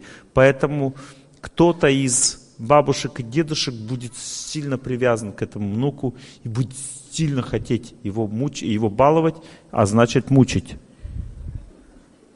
И вы никогда не будете спокойны, когда ей отдаете ребенка, потому что она не соображает в это время. Когда сильно человек получает много счастья, у него сообразильник отключается. Поэтому отдавайте поменьше ребенка свекрови. Отдавайте, ну поменьше. Хорошо, а вот... Видите, сейчас вам спокойно стало, да? Да, очень. Я хотела узнать, а как с ней можно так наладить отношения? О, это вот самый главный вопрос. Чтобы она вообще про меня плохо не говорила дочке, потому что я это не переживаю, переживает это только моя дочь, когда она слышит, что мама плохо. Ваша свекровь очень любит сильно того человека, которого сильно любите вы. Это ее сын. И так как он подчинен вам, а не ей, ей обидно, потому что она ему отдала всю свою жизнь, а в результате он достался вам. Тихо, спокойно, спокойно. В разводе это другой же вопрос. Так вот, Для того, чтобы она к вам хорошо относилась, надо сначала так себя вести, чтобы ваш муж вернулся к вам назад. А для этого надо перестать идти на принцип. Надо человека поставить выше принципа. Понимаете? Он поступил неправильно. Простите ему. Возвращайте его назад. Он, мне кажется, еще вернется или нет уже?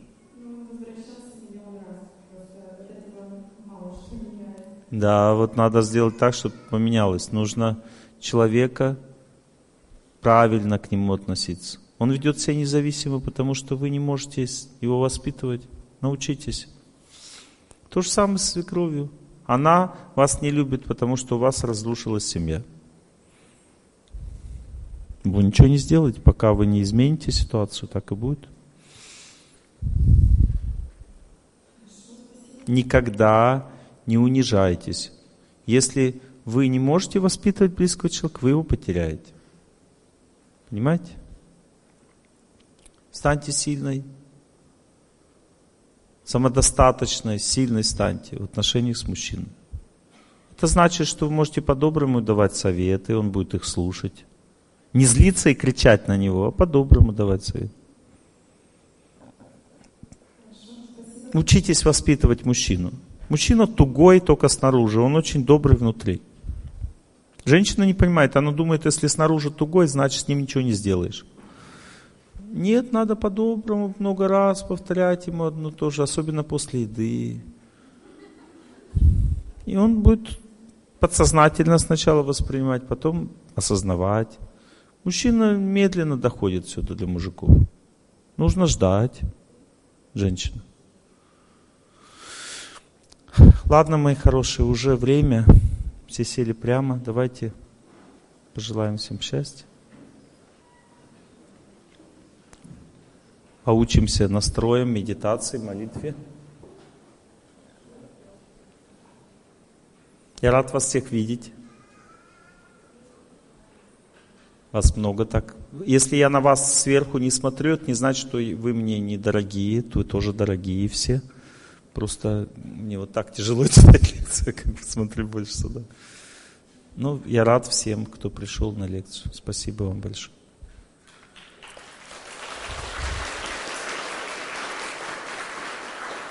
Завтра приходите на полчаса пораньше, пообщаемся. Полпятого приходите. Давайте учиться побеждать судьбу. Сейчас слушайте те, кто молится, повторяйте, я желаю всем счастья в их настроении. Погружайтесь в молитвенное настроение.